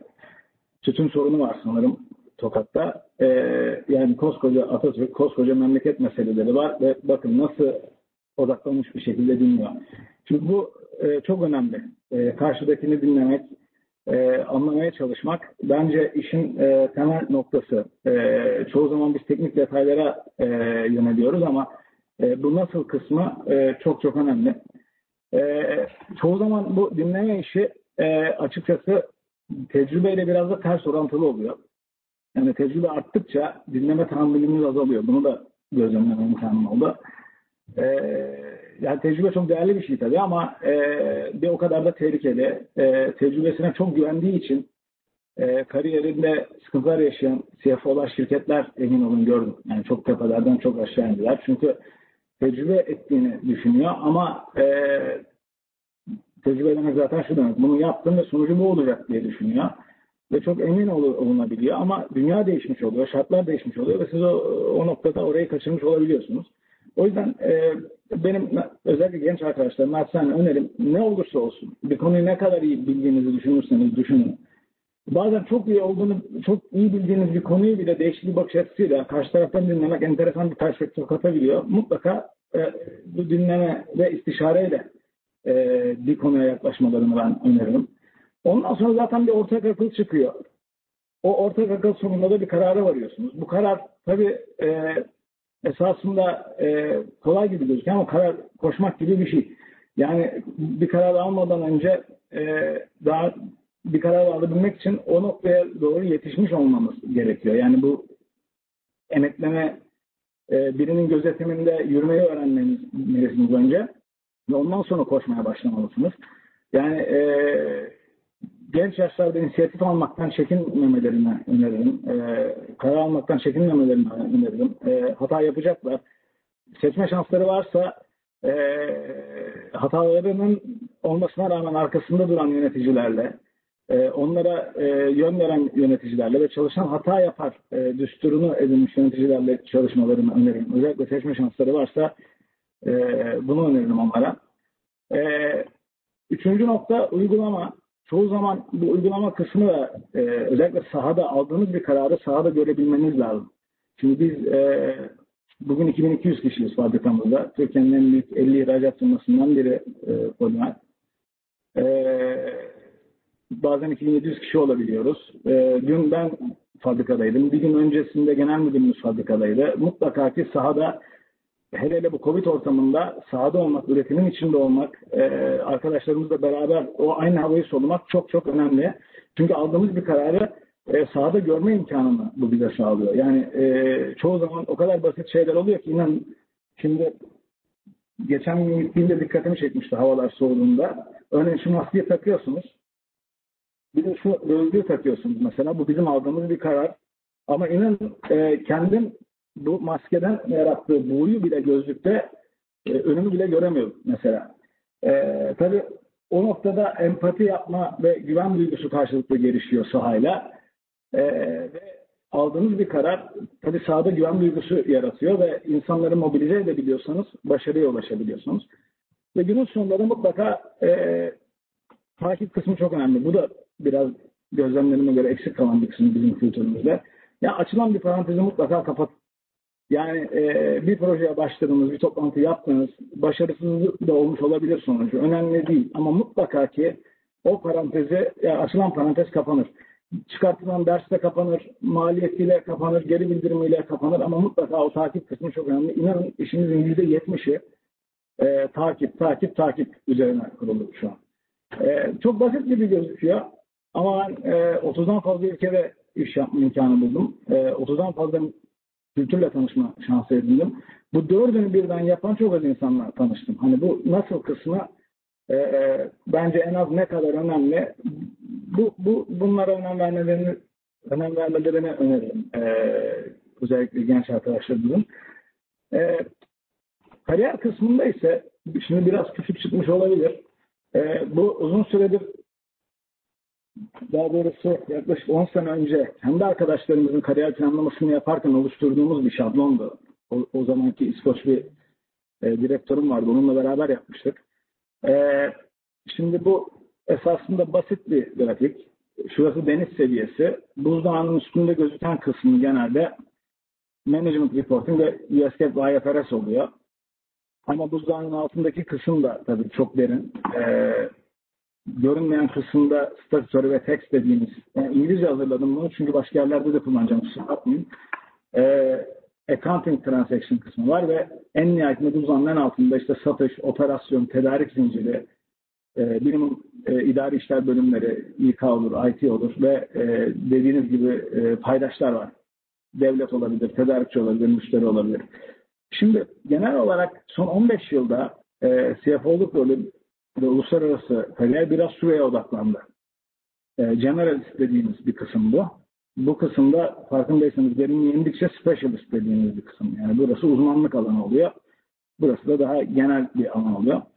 Tabii herkese, her görüşe saygımız ama var ama benim de bir görüşüm var. Benim e, görüşüme göre ben generalist dediğimiz e, kariyer tipine inanmıyorum. Yani e, Şimdi bazı sorular da görüyorum. Geliyor üniversiteden sonra nasıl bir kariyer izleyelim diye. Onunla da bağlayacağım.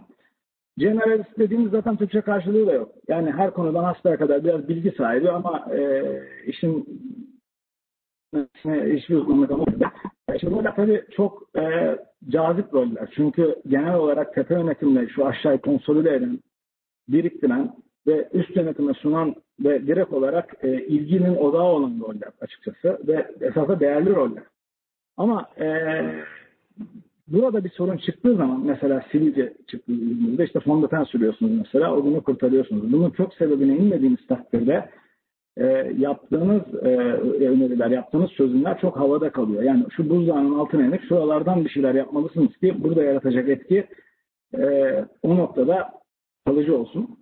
E, genelde e, gördüğümüz, hani Elçin Bey'den de e, özellikle anladım. Ee, Özgür Bey'in de anladım. Ee, daha çok e, kendilerinin de iznini e, işin daha çok detayına hakim olmak. Burası zaten business partnerin tarafından biraz daha inmeyi gerektiriyor. E, buradaki yani benim sloganımda görüşüm şu. Yani e, genç arkadaşlar özellikle önerim. E, üniversiteden sonra uzmanlık edinebilecekleri bir alanda yani üzerine basabilecekleri bir basamak edinmeleri. Nedir mesela? Maliyet muhasebesi olabilir. Muhasebe olabilir finans alanında. Hazine olabilir. Hazine daha özel bir bölüm ama e, yine de hazine de olabilir. E, planlama olabilir. E, tedarik zinciri hiç önemli değil. Önemli olan e, yöneticinin yani kiminle çalışacağınız ve hangi şirkette çalışacağınız çok önemli. Bir uzmanlık alanı mutlaka edinin. E, çünkü bir uzmanlık alanı, alanı edinmeden, yani ben mesela kariyerime burada başladım ama buradan aşağı doğru evrilmeye çalıştım. E, bir uzmanlık alanı e, edinmeden eğer e, buralarda yükselirseniz şöyle bir sıkıntı oluyor kriz dönemlerinde özellikle içinde olduğumuz dönemlerde. E, diyelim 15-20 sene geçmiş oluyor. Bir değişim geliyor hayatta. E, şimdi artık aşağıdan kopmuşsunuz. Yani e, sürekli konsolide yukarıya raporlama yapmaktan. E, yukarısı detay istiyor. Onu da veremiyorsunuz. E, bir de kariyerinizde 15-20 sene ilerlemişsiniz. Artık pahalısınız da. Dolayısıyla hani e, etrafımızda da görüyoruz. E, bu noktada generalist olarak gelip de bu kariyerde sıkışıp kalanların e, ileriki dönemlerde biraz sıkıntı yaşayabileceklerini düşünüyorum. Bunu da çok gözlemledim. E, ha, buraya başladı, başladığınızda e, özellikle e, hani benim işte dediğim gibi sloganım genelde iyilik yap denize attır. Yani mutlaka insan kaynaklarıyla, tedarik zinciriyle, operasyonla, bu cross function dediğimiz bölümlerle bol bol proje yapın. Gönüllü olun, girin o projelere. Bunların her biri bir resimde belki küçük bir nokta gibi koymaktır ama e, sabırla, meşakkatle bunlar e, birer resme dönecek ileride. Çünkü şunu unutmayın, buralara geldiğinizde, CFO'luk rolüne geldiğinizde ne olursa olsun sizden imza atmanız isteniyor. Bordroya imza atıyorsunuz, milyonlarca lira ödüyorsunuz. Bilmeniz lazım bordroyu. Sözleşmelere imza atıyorsunuz. İşte işin uzmanları baksın, e, ben onu bu konuda uzman değilim gibi bir yaklaşım vardı eskiden. E, bunun doğru olmadığını düşünüyorum. Yani eğer işin uzmanlarına konuşacaksak sana ne gerek var? Anlatabiliyor muyum? Yani e, ya, imza attığınız sözleşmeyi bilmeniz lazım. Bordroyu bilmeniz lazım. Tedarik zincirini bilmeniz lazım. Satın almayı bilmeniz lazım. Çünkü bütün bunları nasıl tabii ki bir günde e, bu konuda e, fikirleriniz e, olamayabilir. Bu konuda derinliğiniz olamayabilir. Çok sabırla bu konularda çalışıp hiçbir e, detaydan e, imtina etmemek dediğim gibi özellikle cross function bilimlerde çok çalışmak gerektiğini düşünüyorum şahsen. E, ve bunu yaptığınız zaman en son olarak şunu da deyip bağlayayım.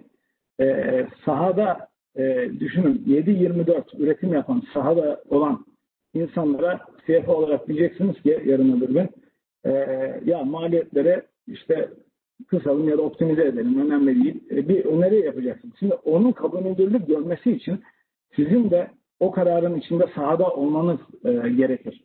E, aksi takdirde yaptığınız öneri çok havada kalıyor. E, pratikte birleşmiyor.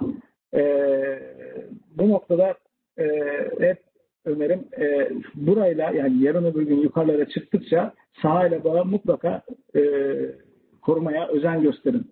E, diyorum ve teşekkür ediyorum. Mesajlarım bu kadar. Teşekkürler Hasan Bey. Ee, şimdi aslında zamanlama olarak istiyorum. Hani e, panel konumuz zamanlamasını tamamladık ama şöyle yapmak istiyorum. Aslında bir tür daha sizlere söz vermek istiyorum ama o sırada gelen sorularımızı da belki içine katabiliriz diye düşünüyorum. Aslında benim ikinci sorum birazcık e, chatbox'ta bize gelen hani soruyla da bağlantılı. E, şimdi, e, şimdi araştırmaya da baktığımız zaman e, katılanların hem globalde hem Türkiye'de iki tarafta da benzer %70 civarı e, özellikle pandeminin CFO rolünü çok değiştirdiğini, çeşitli ölçülerde değiştirdiğini söylüyor. Bu açıdan bakıldığında siz hani pandemiyle beraber rolünüzde hani etkisi nasıl oldu ve e, bu gözlemle bakıldığında sizce hangi yetkinlik ve sertifikasyonlar gerekir gibi bir sorun vardı aslında tüm panelistlerimize. E, onu hani mümkünse e, özellikle de bizi dinleyen yeni üniversite mezunu olabilecek, sonrasında kariyere yeni atılanlarla beraber bu yetkinlikleri yeni kariyere başlayanlara hani nasıl edinmelerini, nasıl bir yol takip etmelerini e, önerirsiniz? E, bu görüşlerinizle birlikte bir ikişer üçer dakika yorumlayabilir misiniz? Tekrar Elçin Bey dilerseniz sizinle başlayabiliriz. Tabii ki. Ee, pandemi aslında hayatımıza, iş hayatımıza girebilecek belirsizliklerden sadece bir tanesi. Global e, ekonomik kriz, e, sel, başka bir felaket veya siyasi bir durum da e, yaptığımız işle ilgili özellikle onun finansal boyutları ile ilgili hayatımıza belirsizlikler ve sorunlar getirebilir. Bu anlamda e, önemli olan e, literatürde advanced planning diye geçen önceden planların yapıldığı ve o planlara uygun olarak arkasında planı yapmak sadece kağıt üzerinde kalan bir şey olmamalı tabii ki. Onun arkasında, o planın arkasında hemen aksiyona geçirebilecek takımların, hemen aksiyona geçebilecek sözleşmelerin, hemen aksiyona geçebilecek opsiyonların e, bulunmasını sağlamak e, çok çok önemli hale geldi. Yani Covid bunu bir daha bize hatırlattı ama bu Covid'den bağımsız olarak da sürekli hatırlamamız e, gereken bir şey. Sorunun diğer kısmına gelince bu şekilde bir planlama yapabilmek, bu şekilde geleceği geleceğe hazırlıklı olmak için ve genel olarak iyi bir CFO olmak için e, genç arkadaşlarımıza naçizane neleri öneririm diye sorduğunuzda e, bir tanesi kesinlikle akademik eğitimle e, yetinmemek. Maalesef üniversite müfredatları dünyanın neresinde olursa olsun bunu Türkiye için veya başka bir ülke için söylemiyorum. Ama maalesef üniversite müfredatları iş hayatı için dizayn edilmiş değil. Teorik bilgiyi vermek için dizayn edilmiş. Tabii ki birçok güzel üniversitemiz bununla ilgili kendilerini geliştirmekte ama genele baktığımızda bunu görüyoruz. Bu, burada akademik eğitimin ötesinde profesyonel eğitim dediğimiz ACCA gibi, CFA gibi, CIA gibi e, sertifikaların, e, ruhsatların alınması, o programlarda e, aktif rol almak çok önem arz ediyor. Bu sadece kişisel e, markanın oluşturulması açısından önemli değil. Bu arada kişisel marka oluşturmak da çok önemli. Yani CFO'ların bence iler, ilerleyen dönemlerde en önemli e, zorluklarından biri o kişisel marka oluşturamamış olmak ve e, piyasada gerekli saygınlığı kazanan olmak, şirket içerisinde o markayı oluşturamamış olmak. Ama bunun yanında o kişisel markanın oluşturulmasına katkı vermesinin yanında bu e, profesyonel eğitimler ve sertifikalar bize farklı bir bakış açısı ve ufuk kazandırıyor, ufuk derinliği kazandırıyor. Bu anlamda arkadaşlarımızın bu gibi programlarda aktif rol almasını e, önemli e, öneriyorum. E, ben kendim de e, alabileceğim bütün o harfleri, ACCA, e, CFA, CIA hepsini almak için büyük çaba sarf ettim kariyerimde. E, ve faydasını da e, fazlasıyla görüyorum. Teşekkürler Elçin Bey. Ee, Özgür Bey size de söz vereyim mi?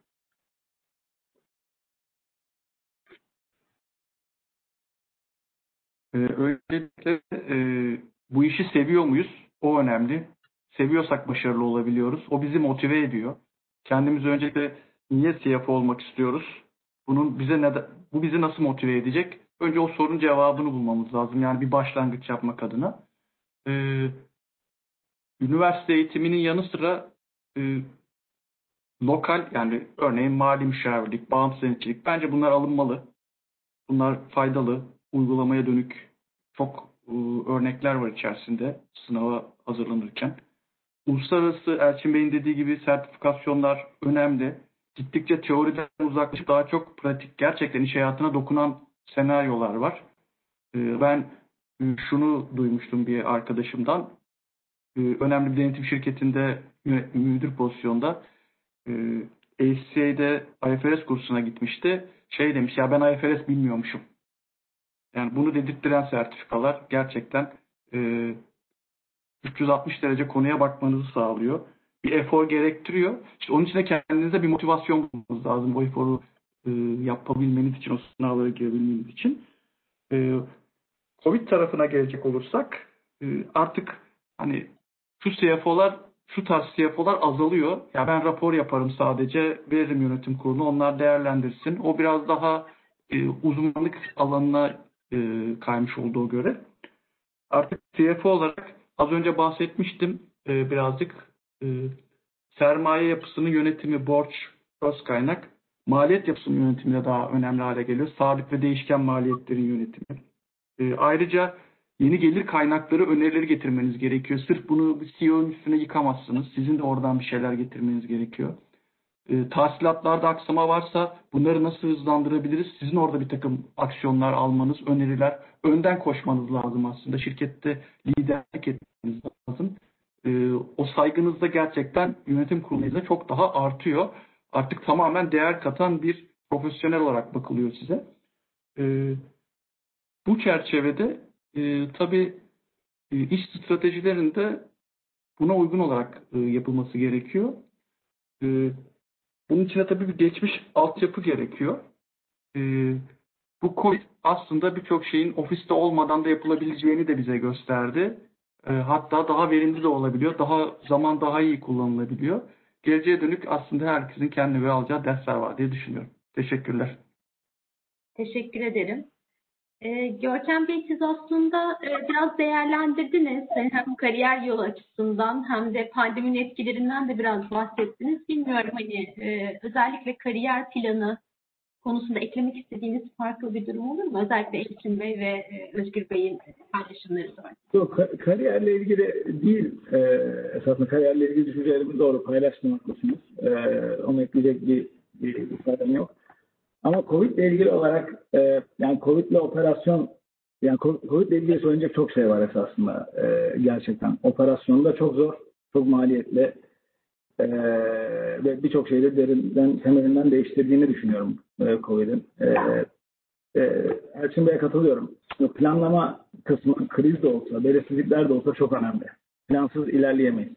Mutlaka ki plan yap, yapmamız lazım. E, ve milimetrik planlar yapmamız lazım. Şunu da bileceğiz ama o planlar değişmek için yapılıyor zaten. E, plan yapılır ve plan değiştirilir. E, planın değiştirilmesi kötü bir şey değil. Bu zaten işin üstünde olduğumuzu ve yönettiğimizi ve dinamik bir şekilde adapte ettiğimizi gösterir. Ancak plansız ilerleyemeyiz. Mutlaka ki belli varsayımlara, e, belli planlara ve modellere e, dayandırmamız gerekir. E, Covid'in e, özellikle e, bence ayrıştırdığı noktalar, hani global mikro düzeye girmeyeceğim çok ama global anlamda baktığımızda dünyanın en yaşlı toplumu Japonlar. Resimde bile yoklar farkındaysanız.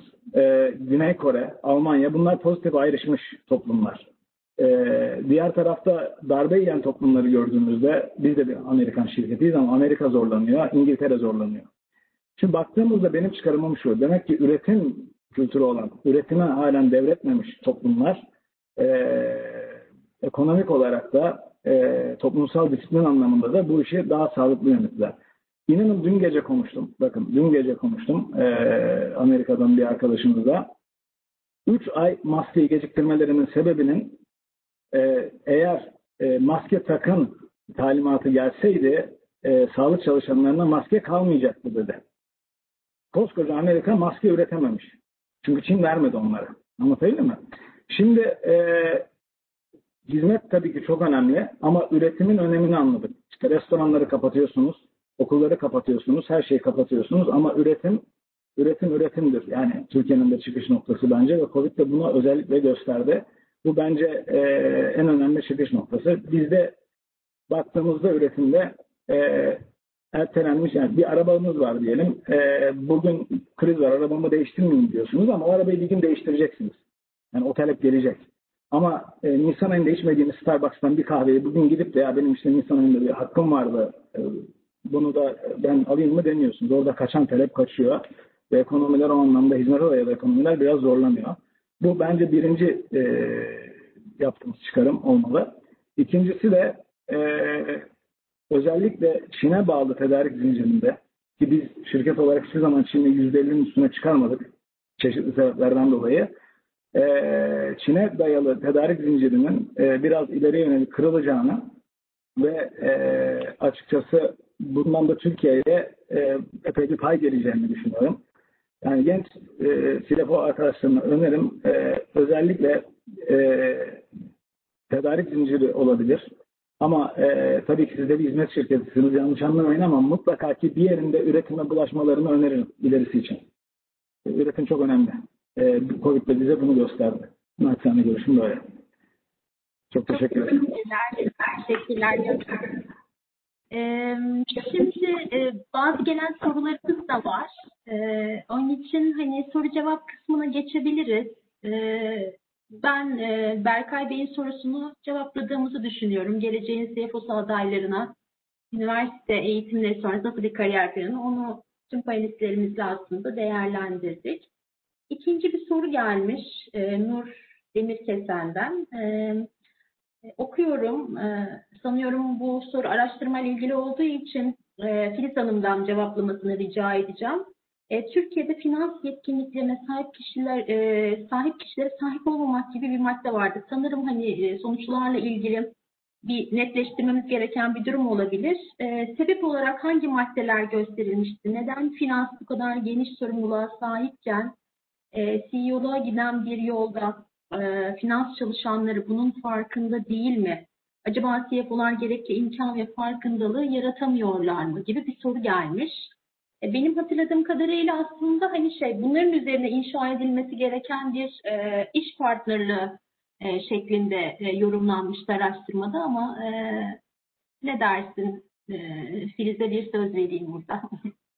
Peki teşekkürler Şirin. Ee, araştırmamızın bu günümüz CFO'sunun karşılaştığı zorluklar alanında karşımıza çıkmıştı. Ee, globaldeki katılımcılar kendi karşılaştıkları zorluklar içerisinde finans ekiplerindeki uygun yetenekli kişi eksikliğini yüzde otuzlarda bir oranda bize bir, bir cevap olarak zorluk olarak dile getirirken Türkiye'de bu oran yüzde ellilerde. Ee, en büyük zorluk alanı olarak e, ikinci zorluk alanı olarak karşımıza bu çıktı Türkiye'de. Şimdi burada e, teknoloji, regülasyon, yıkıcı iş modelleri bunların hepsi iş dünyasını ve e, elbette finans ve muhasebe fonksiyonunu sürekli değiştirip dönüştürüyor. Ve CFO rolünün de nasıl e, evrildiğini ve giderek daha da stratejik hale geldiğini e, gerek bizim araştırmamız gerekse bugünkü webinardaki konuşmacılarımız e, dile getirdiler. Şimdi CFO'nun üstlendiği bu önemli e, sorumlulukta en büyük destekçilerinden birisi elbette ki finans ekibi. Ve finans ekibinin de tüm bu değişiklikler içerisinde e,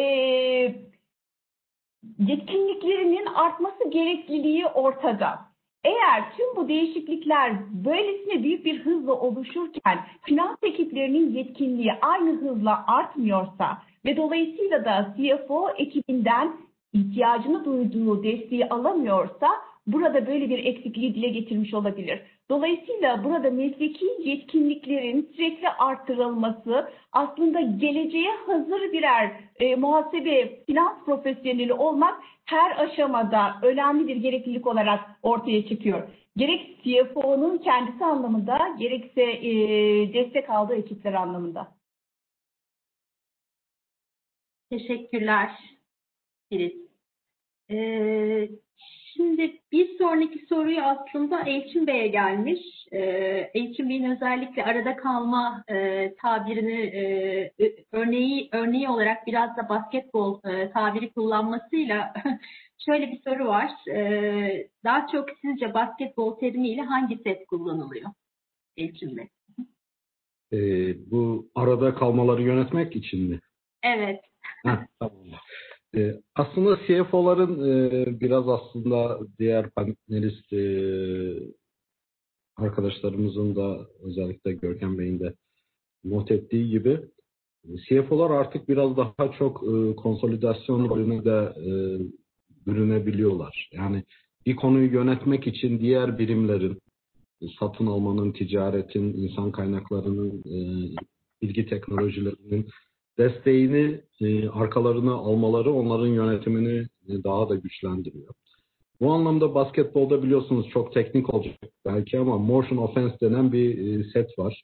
Bütün oyuncuların, 5 oyuncunun hücum anında hepsinin hareketli olduğu ve hepsinin e, bir e, görev üstlendiği, hiçbirinin pasif bir şekilde ortada durmadığı bir e, hücum organizasyonu var. Ben o hücum organizasyonunu seviyorum iş hayatında. E, takımımdaki her bir arkadaşın birilerini ikna etmek için sürekli aksiyon halinde olduğu ve o iknalar sonucu konsolidasyonu sağladığımız ve vermek istediğimiz mesajı e, o arada kalmaktan çıkmak için e, vermek istediğimiz kararı herkesin desteklemesini e, o şekilde sağlıyoruz. E, o anlamda cevabım motion offense oldu. Teşekkürler Elçin Bey. Güzel bir analoji oldu. Teşekkür ederiz. Ee, bir de chatbox'ta bir soru daha var. Ee, bunu aslında hani e, hepimiz birlikte cevaplayabiliriz diye düşünüyorum. Benim de bazı görüşlerim var. Ee, şöyle takip edebildiğimiz kadarıyla küresel düzeyde webinarda değinilen bilgileri takip eden bir kişi olarak özellikle bu mesleği tercih edecek genç nesillere önerilerimiz ve mesleğin başlangıç noktası olan meslek örgütüne önerileriniz nelerdir? Bu herhalde pek çok meslek örgütü diye düşünüyorum. Ee, yani hani mali müşavirlik odasından ACC'ye e, bu alandaki meslek örgütlerine önerilerimiz neler olabilir?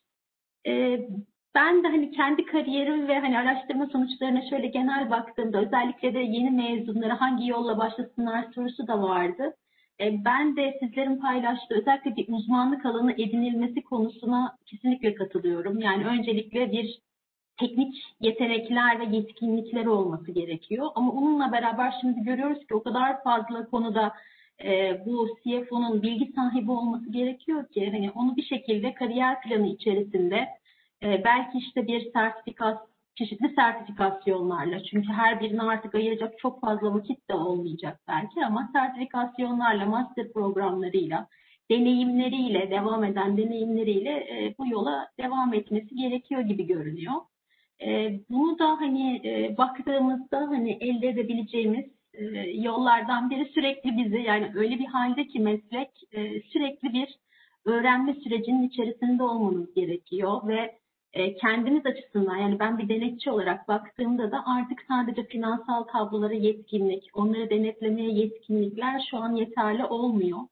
E, tüm hani şu anda e, katıldığınız başka e, özellikle bu çevredeki e, webinarlarda muhtemelen çok fazla finansal olmayan verilerin de öneminin ne kadar arttığını diğer yandan gözlemliyor olabilirsiniz. Özellikle işte çevresel, sosyal ve yönetişim anlamındaki göstergelerin şirketlerin performansını göstermede ne kadar önemli bir hale geldiğini de görüyoruz.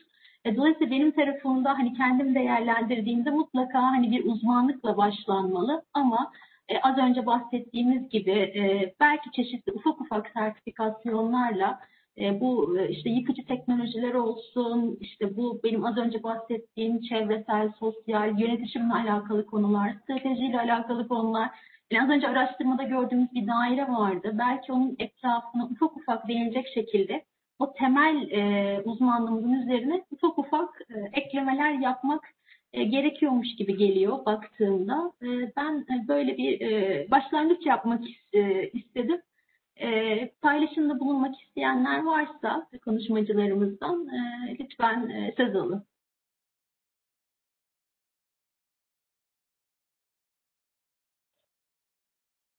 Bu konuda. E, mesleğimiz e, sürekli aslında öğrenme gerektiren bir meslek. Biraz şöyle bir benzetme yapsak, bir iş adamı e, bir yatırım yapıyor e, belirli bir gelir elde ederse ya da başka kaynaklara aktararak işini büyütüyor, sürekli yatırım yapıyor ve ciddi risk alıyor aslında. E, bankada parasını da seyredebilir yaptığı yatırımlar ama habire yatırım yapıyor oraya. Sürekli büyümek istiyor. Buradaki temel motivasyon aslında çoğunda çok fazla böyle para kazanmak değil sadece. O da vardır ama e, birçok böyle yatırımcı grubuyla konuştuğumda bundan bir tatmin aldığını da söylüyorlar. Hani biz parayı paramızı, sermayemizi bankada seyretmekten hoşlanmıyoruz. Üretimin içinde olmak istiyoruz diyor birçoğu. Tabii riskleri de analiz ederek. Ee, buradan şöyle bir benzetme yapmak istiyorum. Bizim de aslında sermayemiz kendimiz. Kendi zihnimiz ve sağlığımız, beden ve ruh sağlığımız. Bizim de aslında bir yatırımcı kadar risk almıyoruz. Kendimize sürekli yatırım yapmamız gerekiyor. Eğer biz de bir fabrikaysak teşvifte hata olmaz. Ee, buraya sürekli e, sabit kalamayız. E, sürekli yatırım yapmamız lazım ve öğrenmek yani öyle bir dünyadayız ki öğrenmenin artık sonu yok. Ve bundan keyif alıyorsak tabii yapabiliriz.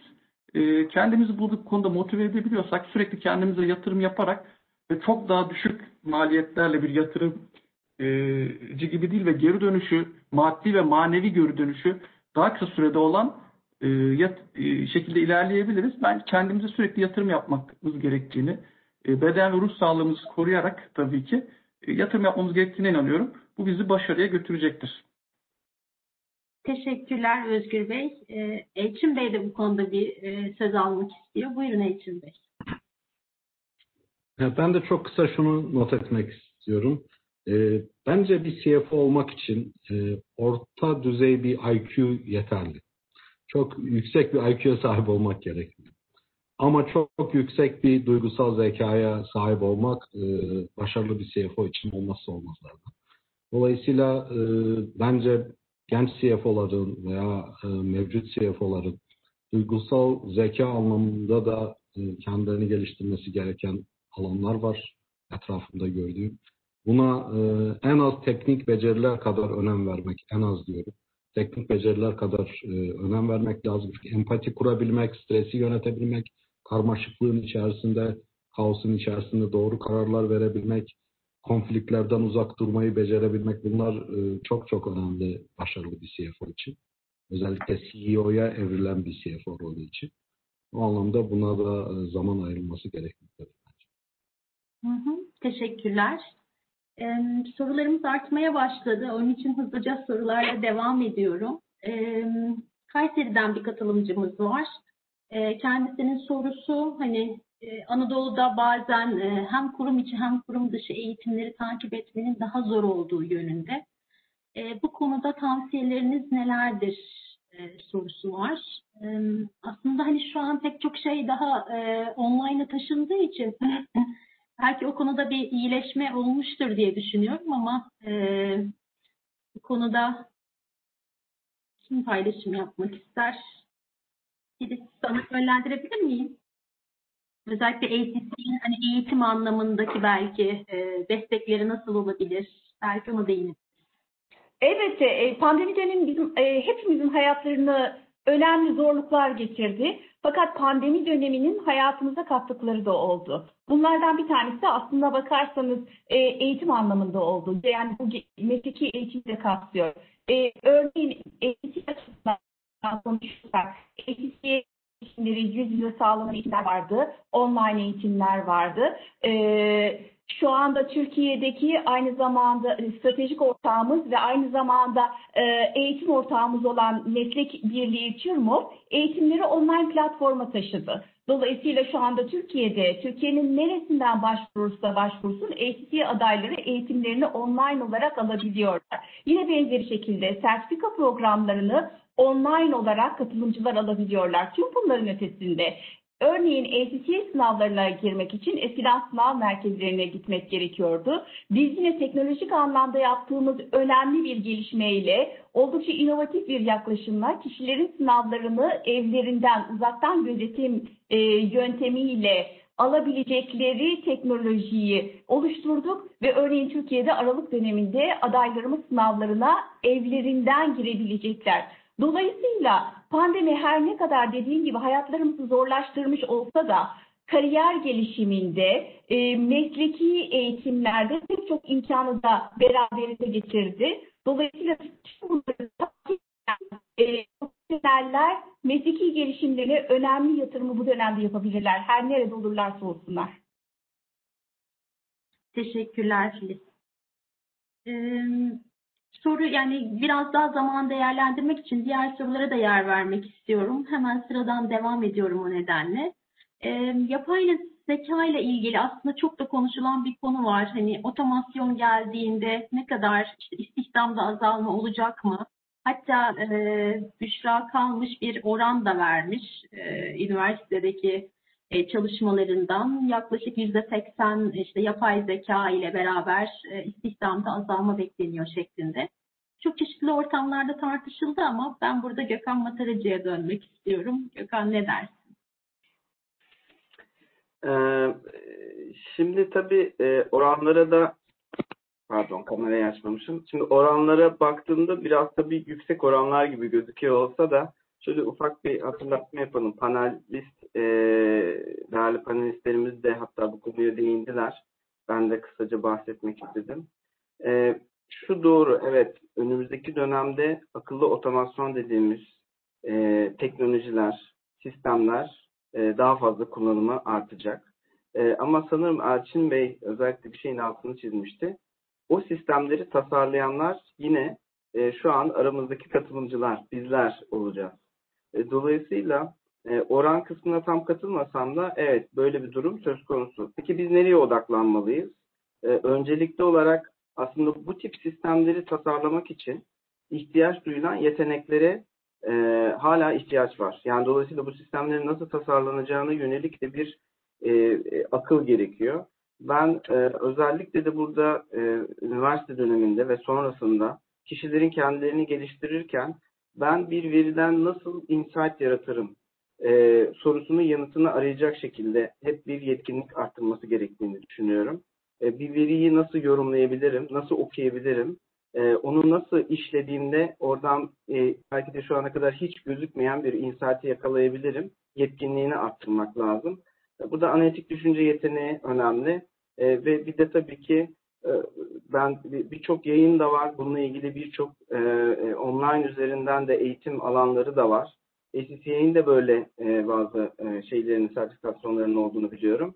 Dolayısıyla bu bağlamda kendilerini geliştirmek için e, veriyi nasıl daha iyi kullanırım sorusunu yanıtını aramakla hep e, devam ederlerse kariyer petlerine e, başarılı olacaklarını düşünüyorum.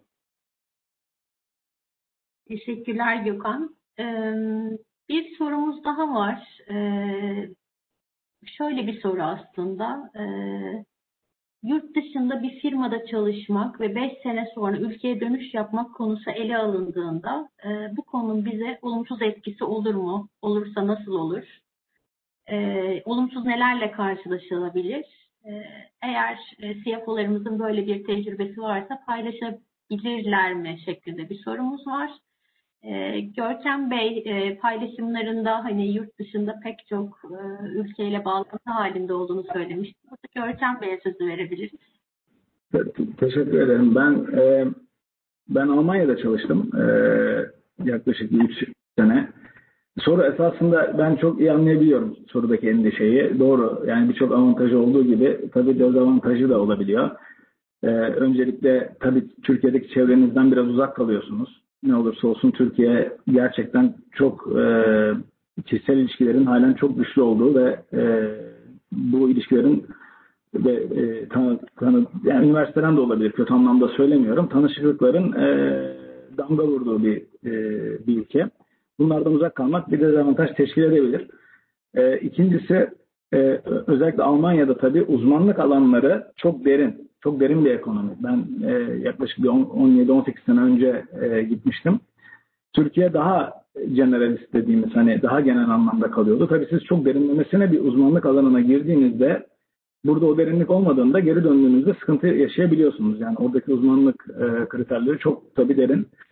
E, ben o zaman şöyle yapmıştım kendime göre. E, bir Türkiye dönme stratejim vardı. O zaman e, Siemens'te Corporate Finance'deydim ben e, ve oradaki uzmanlık alanları çok derindi. Orada e, yaklaşık bir buçuk iki sene, bir buçuk sene kaldıktan sonra eğer orada kalırsam bir daha Türkiye'ye dönemeyeceğimi düşündüm. Türkiye daha taktiksel ve operatif anlamda güçlü bir ülke. Ee, hani bizim öyle 150 ülkede olan holdinglerimiz inşallah olacak. Yavaş yavaş geliyor. Yani 20 sene öncesine göre çok farklı ama o zamanlar daha da azdı sayısı. Ben o zaman şunu yapmıştım strateji olarak kendime. Ee, yine içinde olduğum bünyede yani Siemens bünyesinde e, operasyona geçmiştim. Bu operasyondan Türkiye'ye döndüm. E, yani bir stratejiyle dönmeniz bence e, daha doğru olur. E, ya da burada çok e, işte bir önceki çalıştığınız şirkette, üniversitede hocanız olabilir. Yani sizi tanıyan, bilen, yeteneklerinizin farkında olan biri e, sizi eşleştirebilirse tabii o biraz şans oluyor.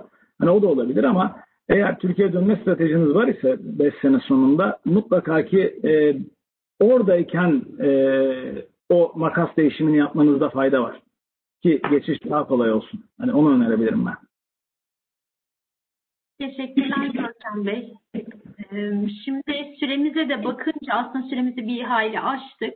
Ama ben son bir soruyla soru cevap kısmını kapatmak istiyorum. Çok da fazla özelden de sorular geldi. E, sorularınızın cevaplarını mail olarak sizlere ulaştıracağız burada cevaplayamadığımız soruları.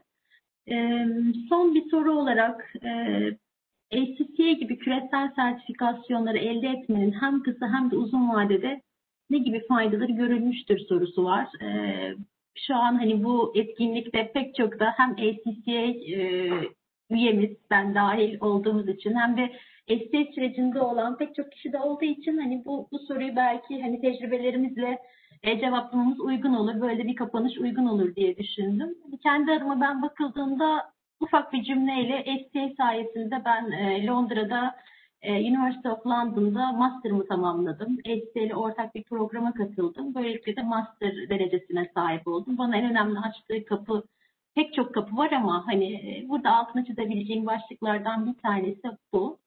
E, diyeyim. E, siz tekrardan yine e, biri sana vermek istiyorum öncelikli olarak ne gibi katkıları olabilir bize. Sonra da e, CFO'larımızdan da dinleyebiliriz. Onların hayatları nasıl dokunuşları oldu. Çok kısa dinleyebilirsek sevinirim olarak söyleyeyim Şirin. Çok teşekkürler. Ee, ACCA ile birlikte finans muhasebe alanındaki yetkinliklerinizi hem geliştirmek hem de tam donanımlı bir finans muhasebe profesyoneli olduğunuzu uluslararası standartlarda bir ruhsatla kanıtlama imkanına sahip olabilirsiniz. Ben ACCA'yı kısaca e, global bir mesleki pasaport olarak adlandırabileceğimizi düşünüyorum Şirin. Teşekkürler. Teşekkürler Filiz. Sizler paylaşımda bulunmak ister misiniz Elçin Bey, e, Görkem Bey, Özgür Bey? Ben kısaca ACC'nin e, özel hayatıma etkisiyle ilgili kısa bir şey söylemek istiyorum. Kendime söz vermiştim ACCA ruhsatı al, alıncaya kadar evlenmeyeceğim diye. Dolayısıyla o ACCA ruhsatı aldığım gün çok özel bir gündü. Artık evlene, evlenme e, serbestlisini kazandığım gündü kendi kendime verdiğim sözde. Ama şaka bir tarafa e, ACCA ruhsatı bana e, muhasebe kayıtlarının e, şirketin stratejisine kadar yani muhasebe kayıtlarına şirketin stratejisine kadar giden e, o uzun yoldaki her aşamanın önemini e, anlatan ve o konuda ufuk açan bir ruhsat oldu.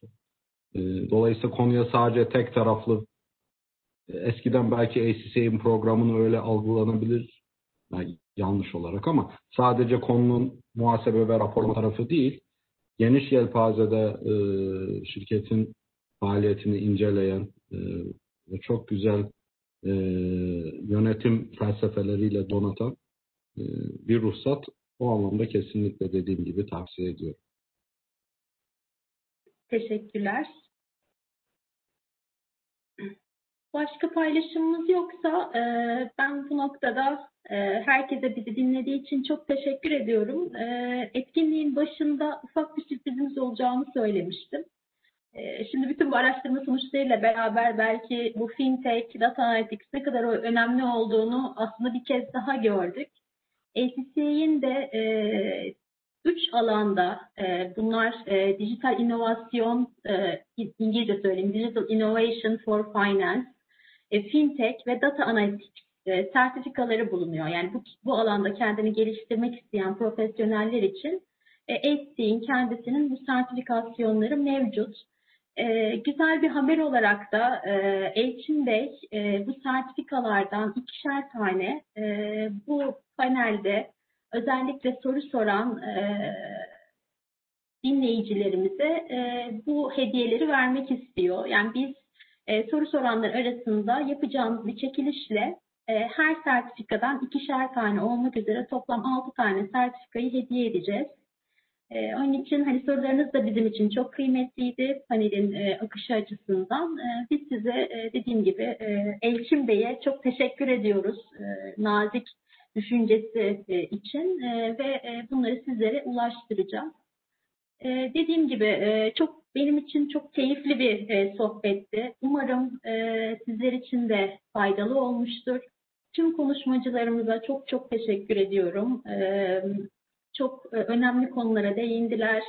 Özellikle pandemide e, iş hayatının nasıl e, şekillendiği, belirsizliklerle CFO rolünün nasıl evrimleşeceğini konuştuk.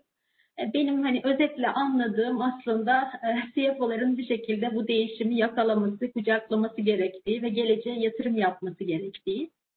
E, çok teşekkür ediyorum ve 12 olmadan etkinliğimizi kapatıyorum. Bir başka etkinliğimizde görüşmek üzere diyorum. Sağlıklı günler diliyorum.